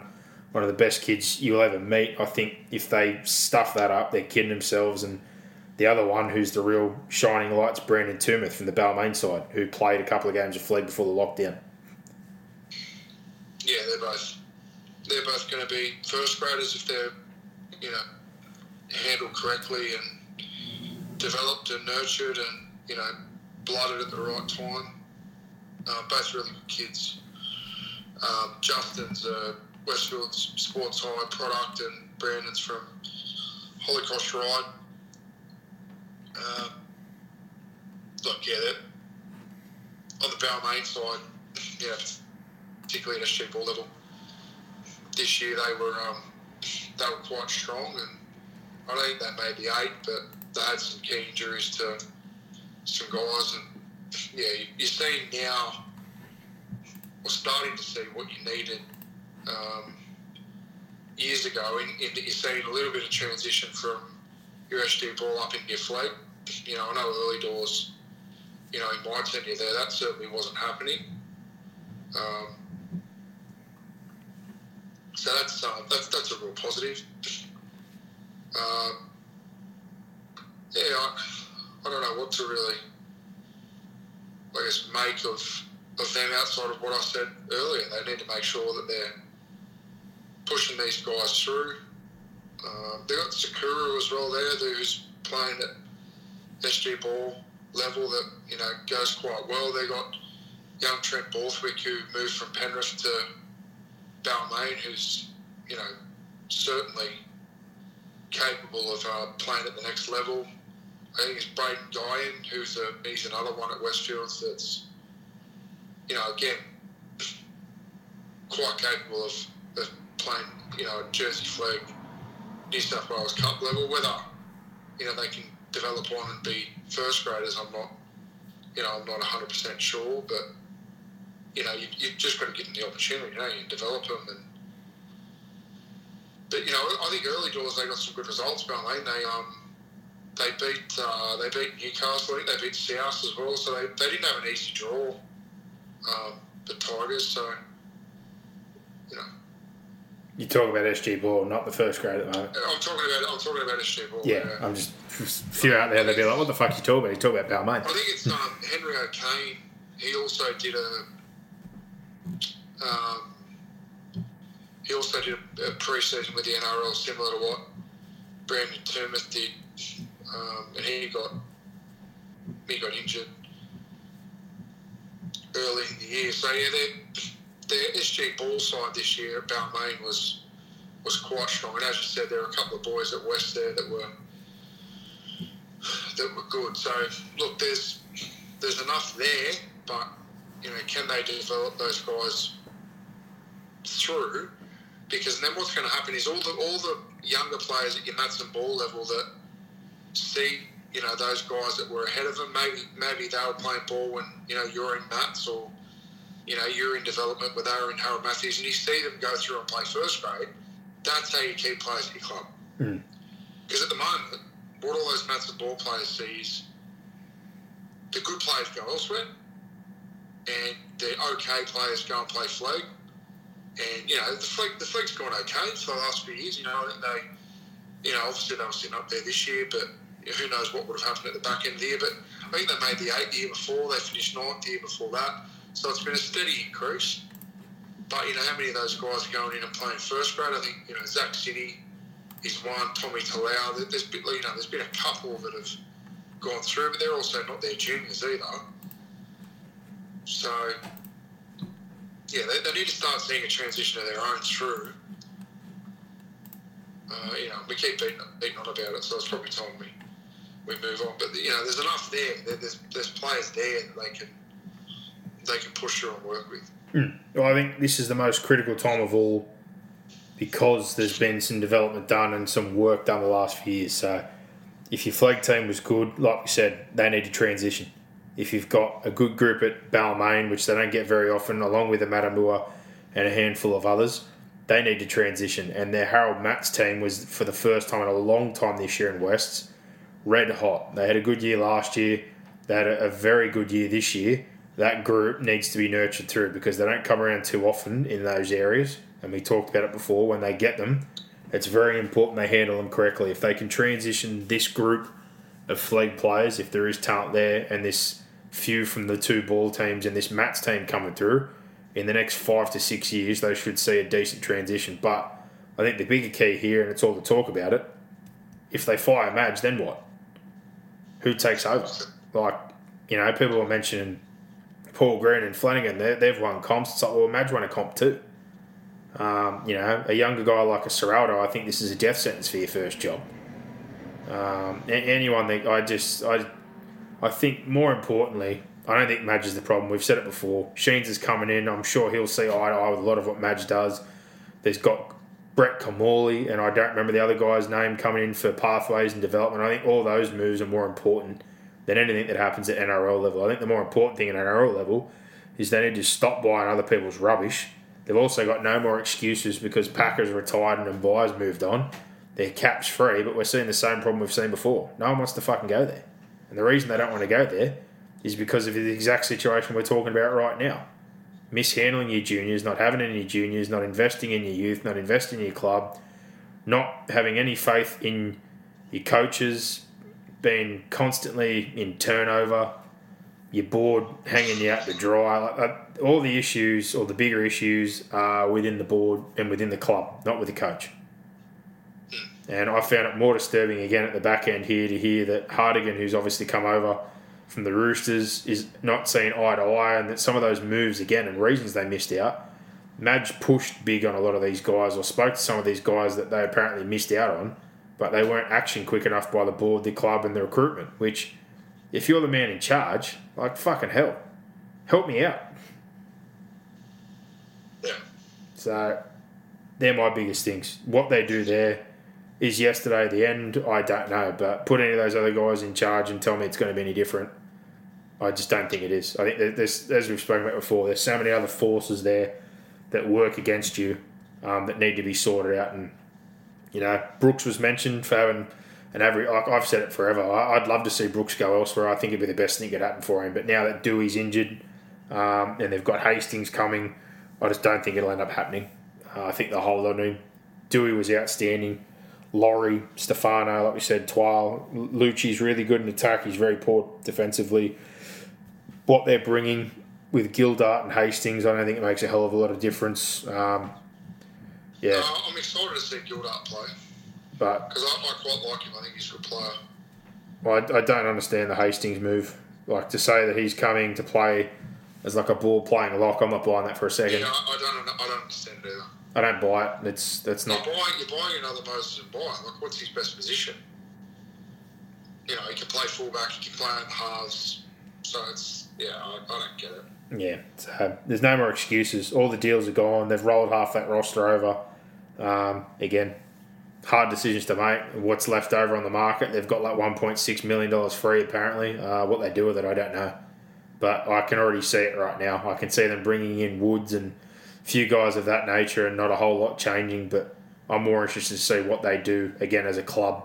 Um, because if they move away from Madge, I, yeah, I don't know. I- I'd like to think that when Sheens gets back there, he'll be on his side, and they need to really invest because these next few years, it's going to hurt. And we've said it before, but I think it's more critical they transition these few groups that are coming through and be smarter with their recruitment, like they were targeting players like a Utoikamanu and a Laurie to build something that is sustainable and successful long term.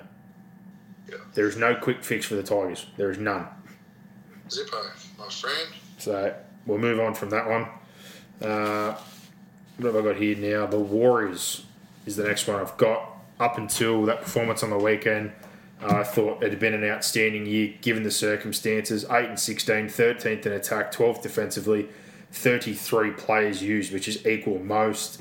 Another disturbed pre season, split between New Zealand and Queensland, bubble for the second year in a row, Terrigal up to Queensland, another full transition. Um, the injury toll was horrible. Their two key recruits, Fonua-Blake, Aitken, gone within the first two rounds.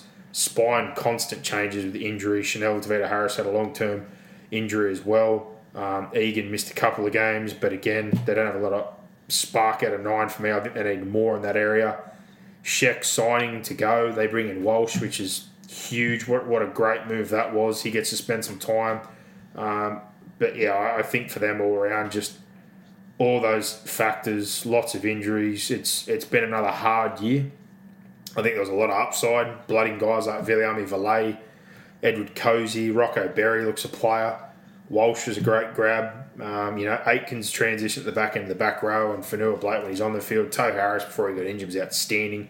So uh, while I think there's a lot of good, um, I think the questions again are can they stay healthy and can they stay focused if they have to spend a third year in a bubble in Australia again? Like, because it's it's a real reality, and I know there's a lot of stuff we don't know about, but they're already talking about it now. And Cameron George spoke about the last few weeks that there is a possibility that they're going to be here again.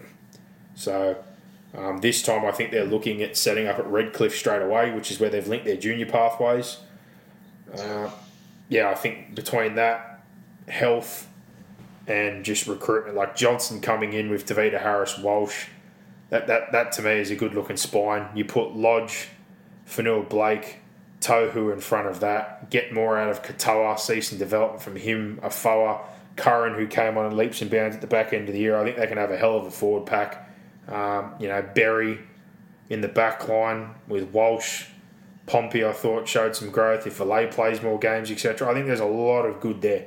There's a lot of good there and a lot of it internal. Uh, but yeah, the big question marks I more have for them moving forward are all those other things.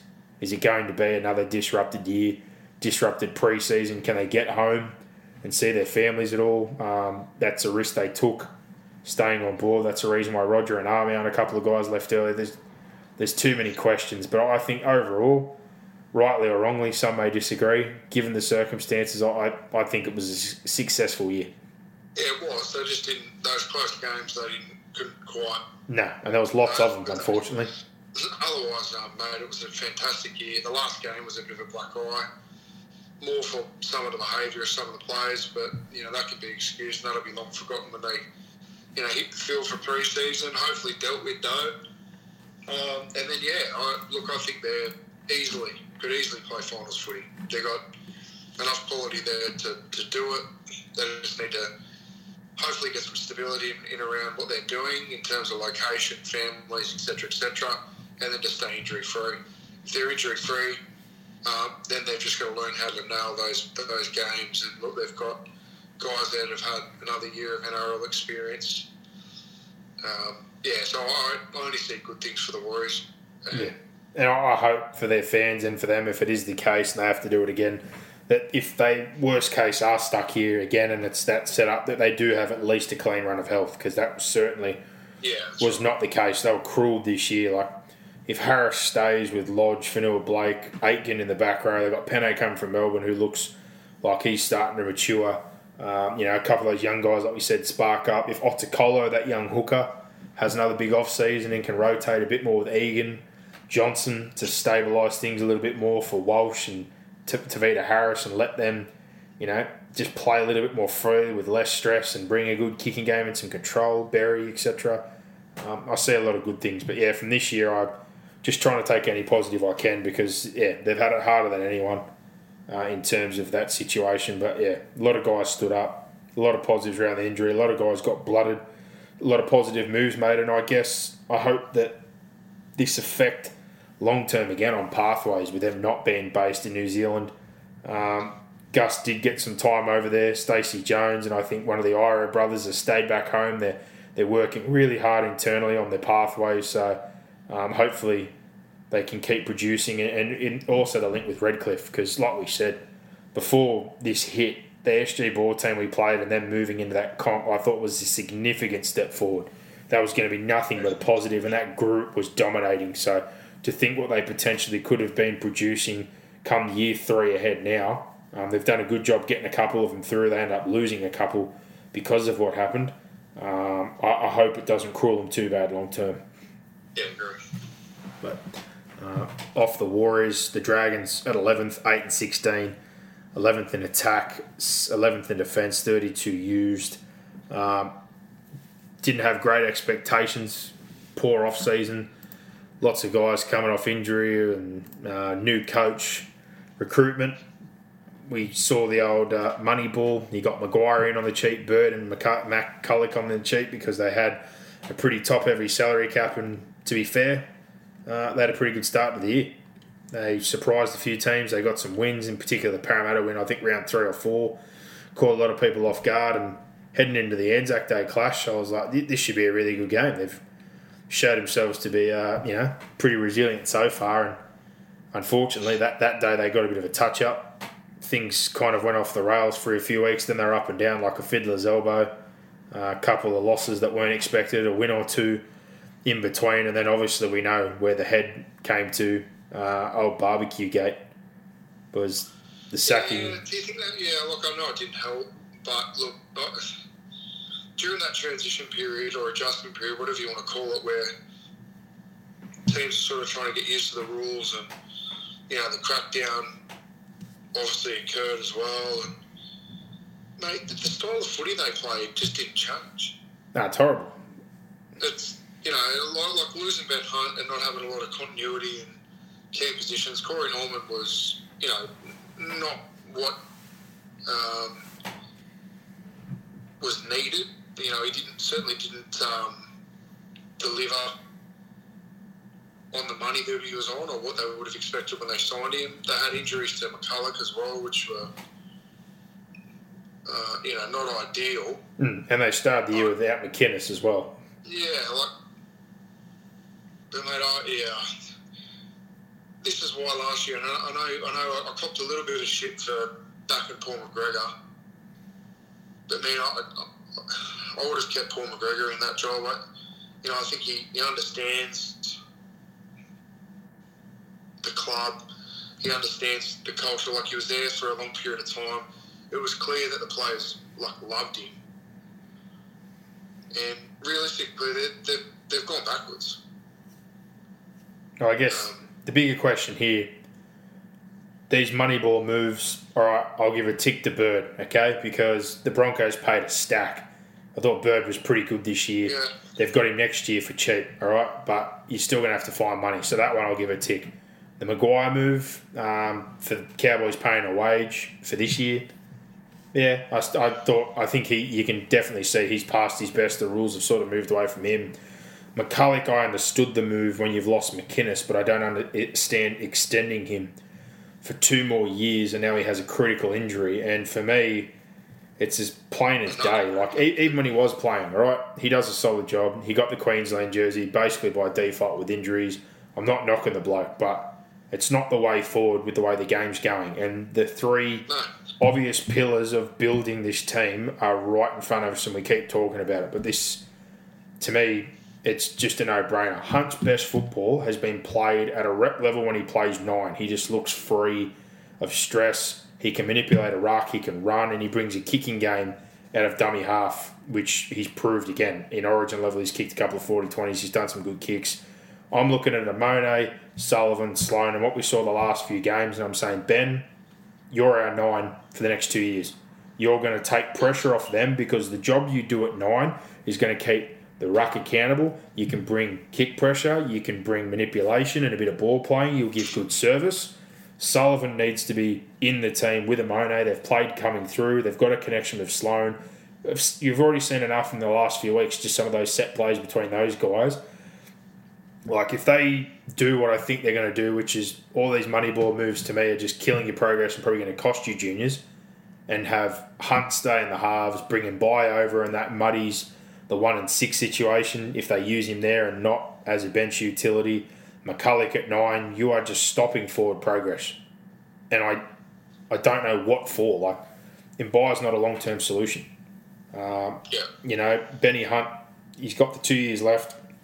Sure, but I, I think it's been well and truly proved he's not a one point two million dollar halfback. And with those guys you've got there and the way he plays rep football at nine, I think it's a no brainer because the way the game's going, he's a better suited nine than McCullough, and they don't have McInnes anymore, who again transitioned to thirteen. But the other thing that I don't get, like, yeah, they moved Varney on, um, but now, like Tariq Sims, I know for a fact he's not on giant amounts of money. He's not asking for a, a huge extension. I think he went to the club more seeing what their position was beyond next year, and for now, I think they've said uh, we don't want to talk until next year, which is fair enough. But to then straight away jump on the front foot and say, but if you find something, we'll definitely let you go.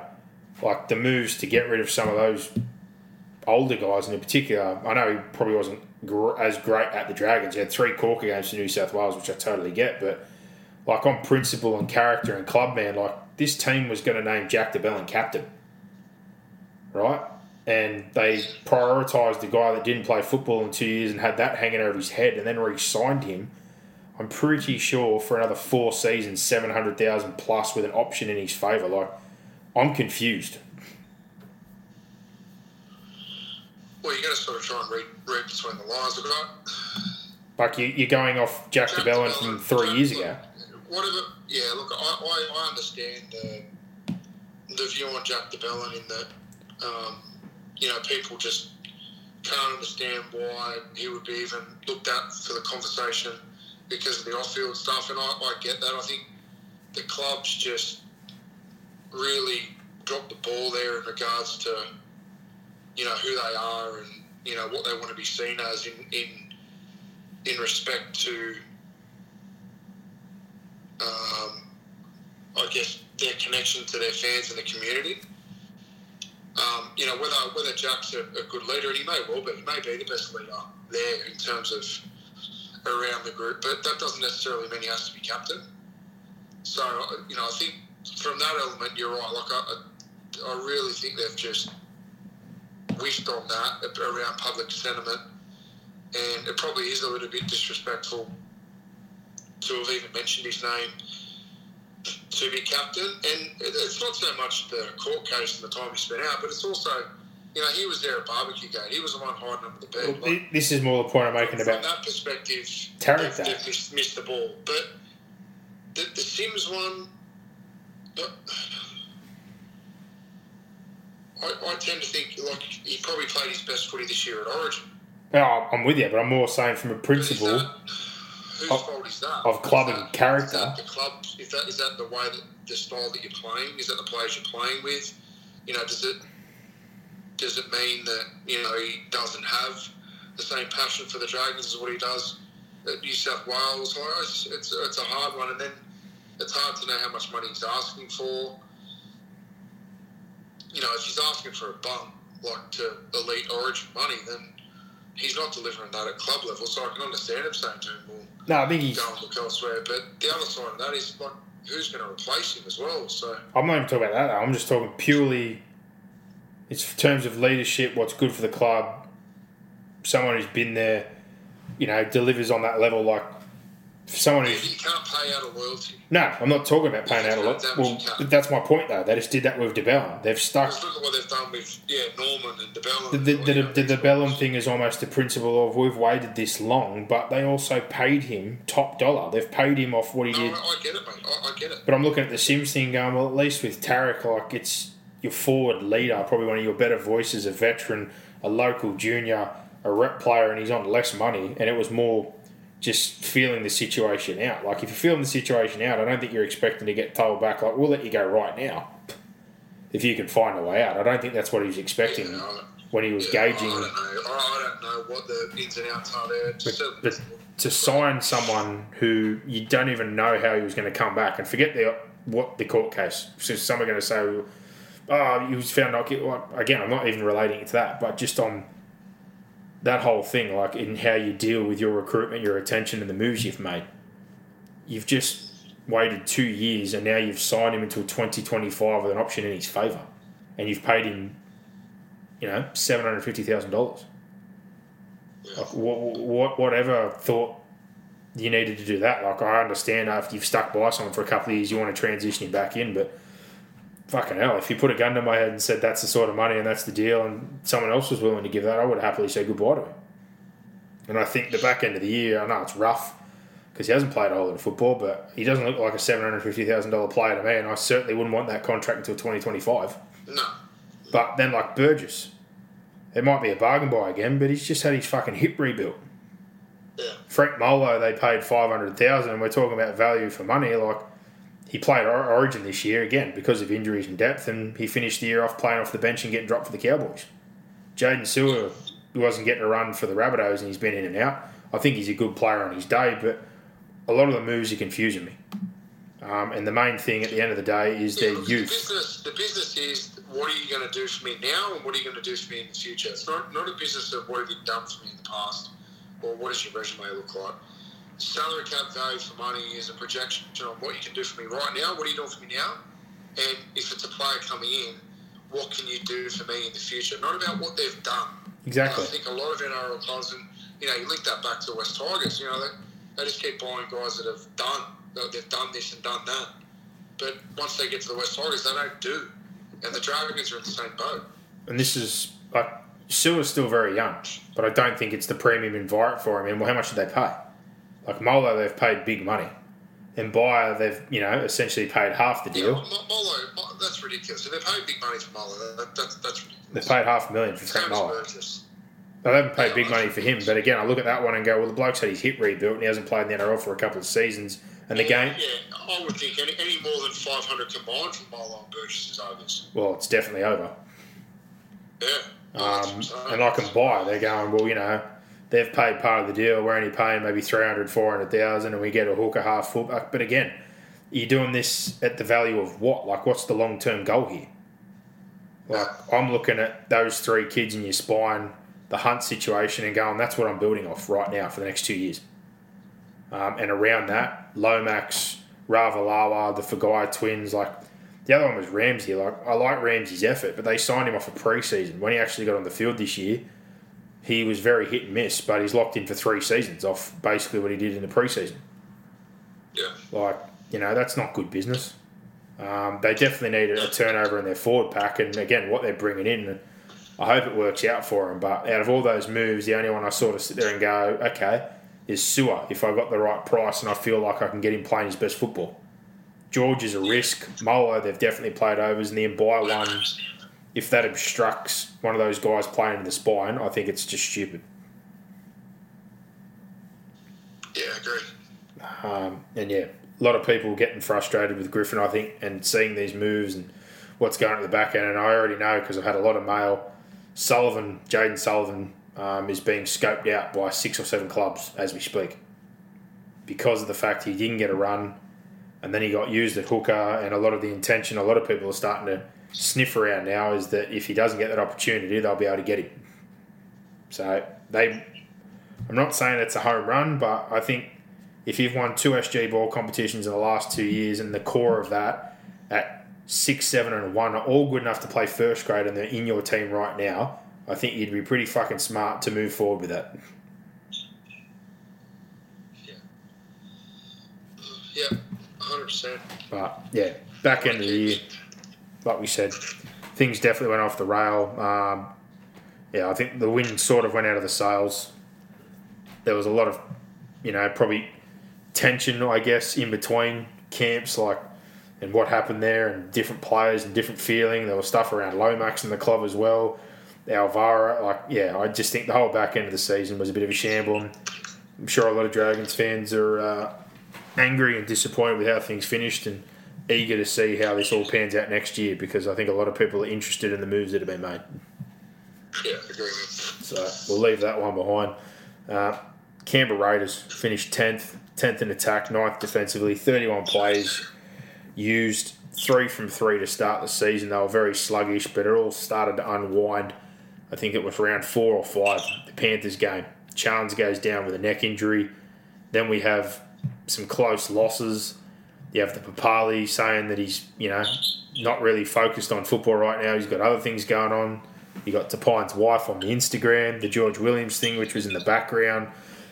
Then the clubs essentially against some of the players. The players are speaking out against the club. Like it, it just escalated as the year went on, and you could see it in their football, on and off the field. Um, the Williams thing ends up panning out, they get rid of him. And again, a lot of blokes spoke out against the club.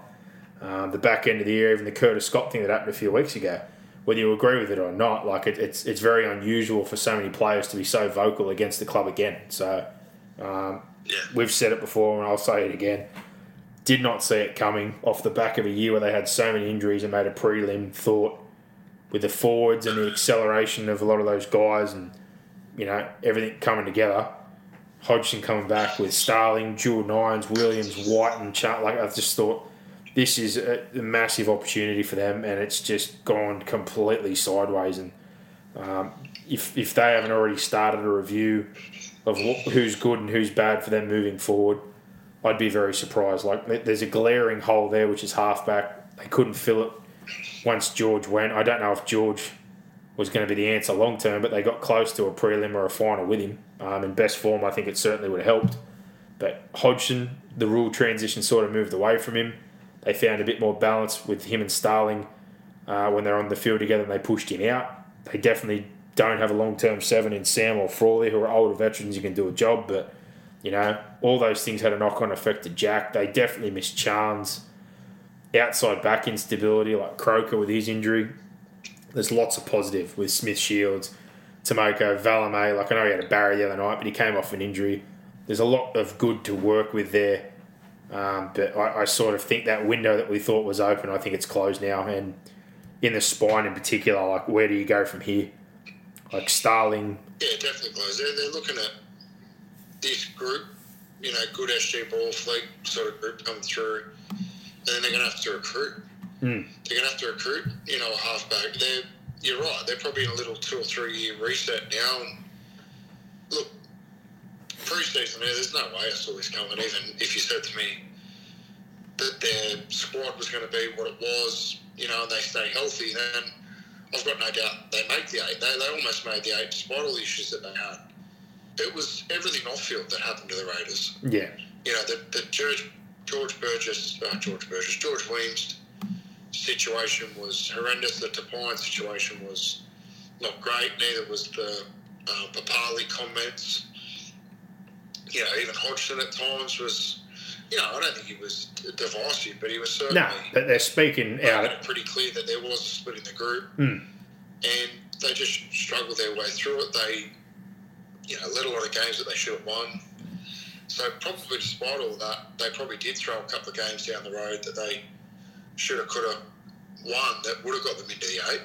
Uh, but look, I'm not sure they would have learned as much or had a harder look at themselves if they hadn't made the eight, maybe that'd have just been a little bit of a, you know, well, we made the eight, so let's just go away and we'll run it back again. I think now that they haven't made the top eight, they, they're going to look at themselves a lot harder.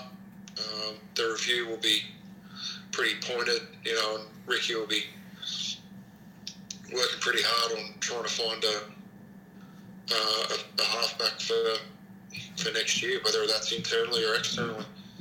Well, I think definitely if they can't find anything external, and there was talk about Brooks, and you know that situation's probably gone now. There's talk about Widdop. I, I don't think there's a whole lot there they can do. If they can't get something external, the way that Hodgson plays when he's out at first receiver to me is a no-brainer to try him there. I think you'll get more out of him within his last year than what you'll get out of Frawley or Williams. He's got a left foot kick. He doesn't look too bad. I think he can do that sort of job. Again, it's not a long term answer, but in terms of what they've got there, and if they can't get something in, I think that's the best way forward. Give him that role at first receiver, keep it pretty simple, take the pressure off Jack, kick well, Starling at nine, um, and then yeah, I think you know there was some good good shoots in terms of Guler's progression this year. I think Hudson's second stint after the way he started, he was good. He's just got to get some niggle out of his game, like we said, Smith Shields and these guys. Um, Xavier Savage, there's, there's got to be a real consideration. Like Charnze brings a hell of a lot of energy and effort from the back, but he's still not really dynamic in terms of ball playing and being explosive. He's a worker. Savage's appearances at the back end of the year, much like when Rapana went back there, just brought just something different. So um, I think Charnze might be someone that I'd look to transition to possibly a centre role if they feel he could play there. Like Croker's another one they've got questions over with his injuries, but yeah, with guys like Timoko, Smith Shields, like they've, they've got lots of good youth in their back line. They've got good carries. They need to work on their defense. Like Timoko got pulled apart a few times the other night. Valemei, I, I think there with Chris, there, there's lots of good backline options, but spine in particular, one seven nine. The only spot that's settled is Jack at six, but he needs to have those things sorted inside him for him to do his best. Um, Yeah, he's a runner. He's a runner.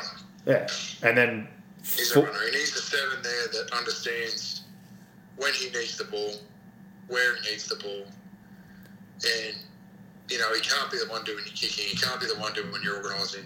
He can't be the one handling the ball for the predominant amount of play. So no, and then forwards like Whitehead did his job, but Papalii was well underwhelming this they year. old. Their, their forwards look old. Yeah, Papalii looks well underwhelming. Tapine, when he's on, he's on, but again, the, the difference between his best and worst.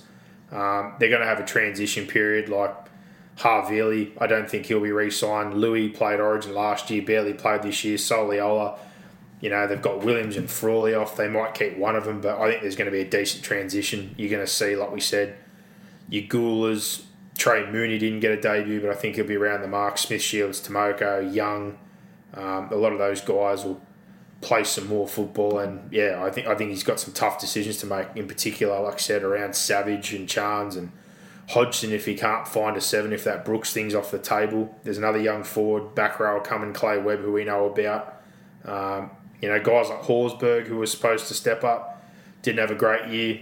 He didn't really take steps forward. James was looking to be a bargain buy. He started the year okay. You know, didn't quite have panned out. So a, a lot of things I thought were going to be Yeah, positive. there were a few throughout the stumps that didn't didn't work. Like Horsburgh now, to me, he's not looking up to first grade standard. Ryan James, you know, his best years are behind him, particularly with his knees, his body shape, the way the game's going. You're right about Hodgson. They've, you know, Starling's a better nine than Hodgson. Uh, it just in- again in terms of the way the game's going, if you can play Hodgson at, at seven, then you know I guess that you can look at that. But you know, I think it's, it might be time for him to move on. Um, try and move him, you know, whether it's back to England or on somewhere else because he's on huge coin. Yeah, Uh, and he, he does. He just overplays his hand, and yeah.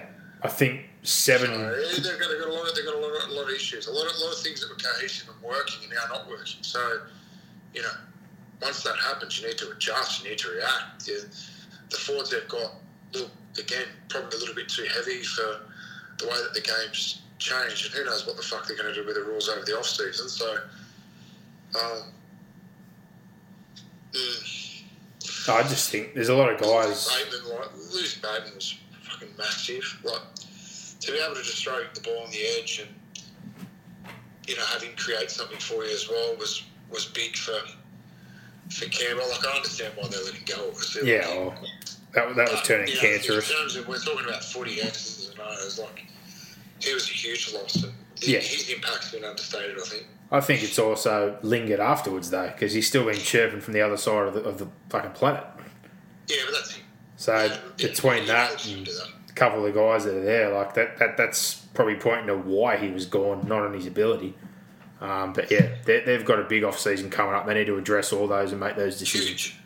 If they can't find a seven, I'm telling Hodgson that you know those things you do, kicking, wanting to handle the ball, you can do those at seven. Uh, Williams and Frawley, not your long term answer. Starling's my nine, and then I'd consider if uh, you know Charnze is best off for me, maybe in the centres, and I can get Savage at the back and And go and throw Ash Taylor a minimum contract deal. And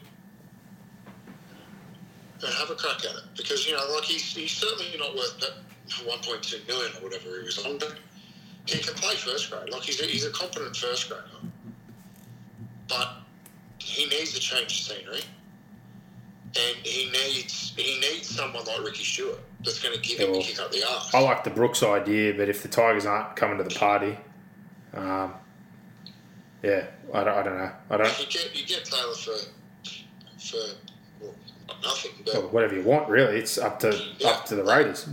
it, what do you what do you got to lose there? I, Taylor's you know, throw 150, 200 at him and say, come on, mate, come and let's see what you can do for us. Hmm. Taylor's the one who needs to make that decision. He, they were fishing around like they were going to get offers, but you know, if he's going to play I, anywhere, don't, I doubt anyone would be really coming to the party. nah. If he's going to play anywhere, it'd be England. But over here, if he accepted like 200k, um, you know, I think that's fucking well and truly, There's some incentives yeah, Just it- throw some incentives in it. it's well and truly enough for what he's delivered in the past three or four years, and in particular, he stole a living off the Titans. Yeah. But um, yeah, for the Canberra Raiders, like I said, disappointing year all around. Expected big things. The only upside again, like a lot of teams, transition some young guys in, but some real key moves and what- a team to follow in the off season because I don't think it's the end of the dramas. And internally, they'll be having a big look at um, who's good for business, who's bad for business, pushing a few more of those kids through, and potentially moving on one or two more guys. But yeah, there'll definitely be a few older heads, uh, like we said, Havili and um, Soliola, Louis, that have been part of the furniture for a while there during that good period. I think there'll be a lot of guys moved on. Yeah. But last one we've got here to review the Sharks, and out of all the teams we spoke about tonight, um, they all used 30 plus players. The Sharks actually used the least out of anyone who missed. They used 27 players, um, but their season, I think, can be summed up pretty straightforward to, to get in the position again that they were, considering the bin fire that it started as. Before a ball was even kicked about Morris and contracts, and then the board starts leaking things, and then they fire him three or four games in. You have an interim takeover for the whole year. You hire Fitzgibbon. You're you know recruiting and making moves on the run. That There's some transition there in their squad as well, where you've still got remnants of the Flanagan days with your Dugans and your Fifitas and that. And in all honesty, Morris was doing the right thing. He transitioned them to a lot of young guys, and Hannay carried that on and kept a lot of those guys sort of out of the mix. We barely saw Fifita. Dugan was scrubbed and not even taken into the bubble, um, you know, and it's that youth again, like Katoa when he got back from his injury and the way he started the year, he was great. Will Kennedy was their best player by a mile. He was outstanding. Um, the way he runs moves and ball plays, he he really, really took off. Uh, you know, there's still some guys, I guess, that maybe took a step backwards. Like Nikora is not quite where I thought he would be after his first year in grade. Ramien, there's, there's glimpses in attack, but defensively he's poor. And like Rudolf started the year strong, but thought he flattened out at the back end. And, and Talakai obviously came off a big surgery, but he had a really good year last year. He didn't didn't really impress me, but you know, I, I, if I'm Fitzgibbon, I'm, I'm looking at the positives. I'm looking at Braydon Trindall and the way he came on, and between him, Tracey, and Kennedy, um, like I said, still a lot of young guys there, still a lot to work with. You know, Uele's back end once he was healthy and going again. Yeah, I, I think there's some positives to work with, but mm, I, like I wonder, can you turn around their worst trait, and it's his bread and butter, his defense. They're the most ineffective tackling team in the comp and the most missed tackles. I just think individually and as a whole, they're the worst defensive team in the competition. Yeah, look, I think Craig Fitzgibbon will be looking forward to taking over the reins. Like, there's enough there to work with, but you know, there's also enough up there and enough movement to, to mould the side into what he wants as well. Mm. Yeah, they're an interesting one. Um, the Sharkies, like, uh, you, you never really felt as though they they really threatened a, a top eight team. I, think I think that maybe they beat. Did they beat Penrith during Origin? Maybe that was Yeah, maybe that was the only win they had against top eight teams. I don't know whether they beat. They, I think they probably beat the Titans. I don't know. Yeah, maybe once. yeah, they, the they, they towered you up at the Port Macquarie game or whatever it was. I, don't, I don't think you're in the eight then, were you? I, I don't know. I don't know.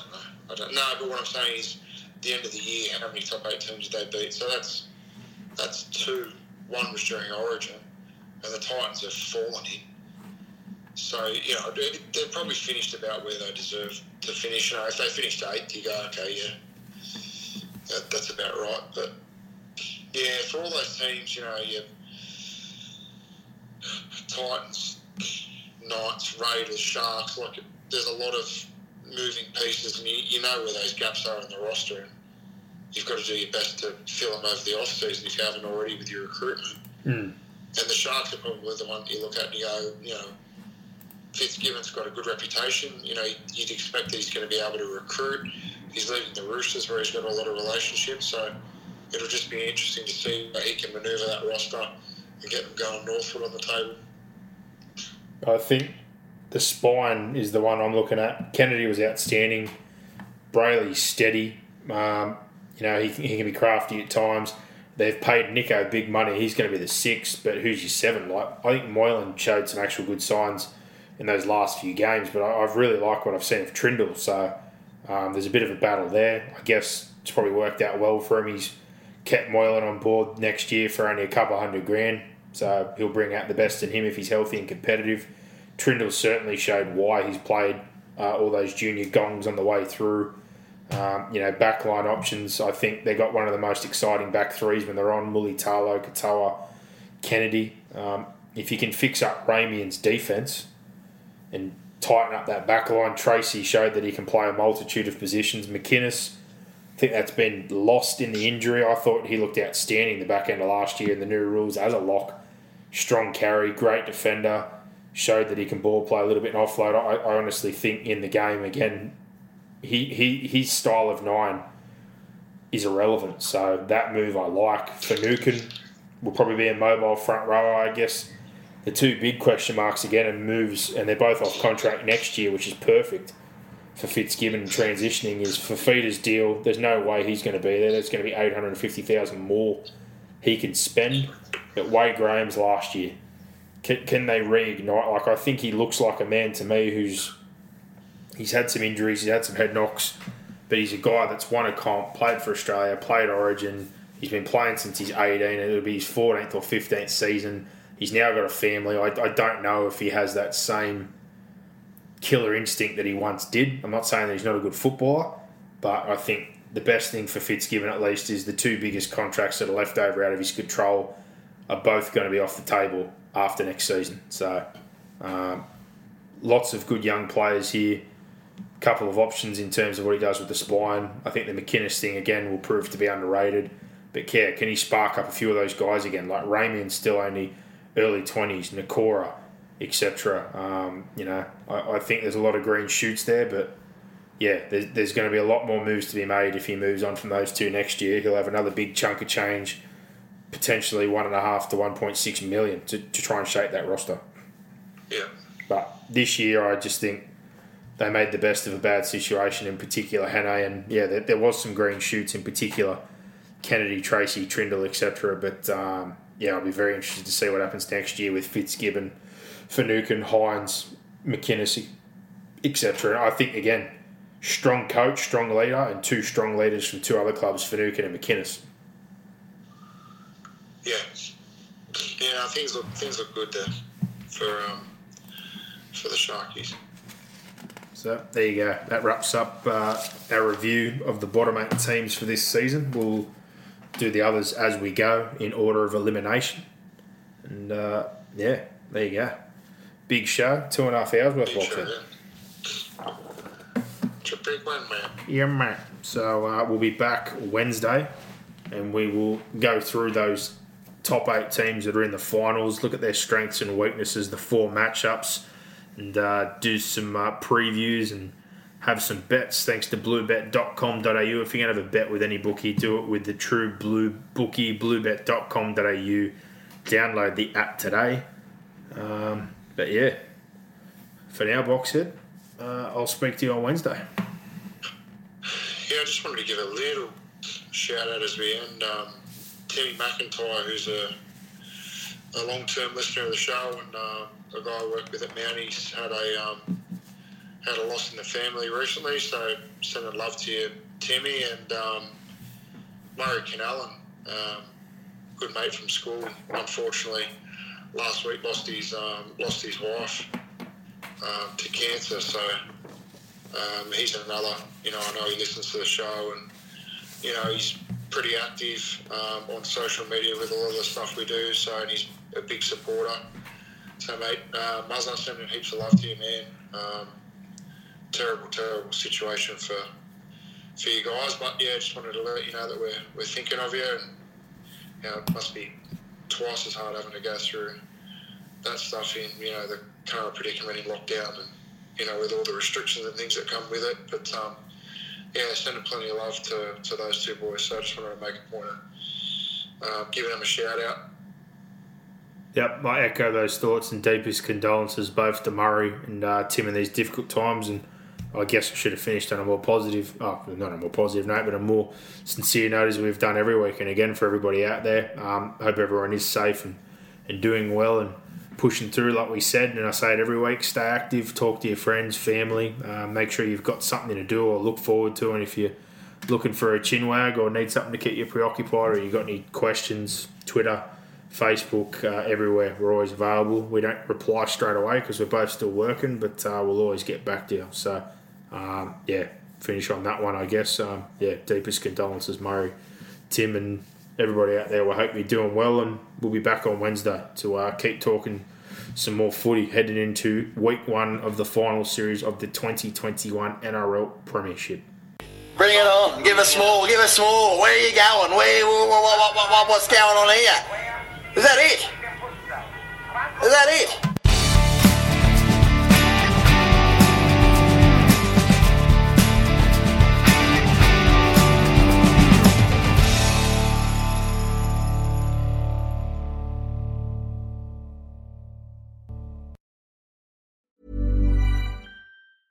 Mom deserves the best, and there's no better place to shop for Mother's Day than Whole Foods Market. They're your destination for unbeatable savings, from premium gifts to show-stopping flowers and irresistible desserts. Start by saving 33% with Prime on all body care and candles. Then get a 15-stem bunch of tulips for just $9.99 each with Prime. Round out Mom's menu with festive rosé, irresistible berry chantilly cake, and more special treats. Come celebrate Mother's Day at Whole Foods Market.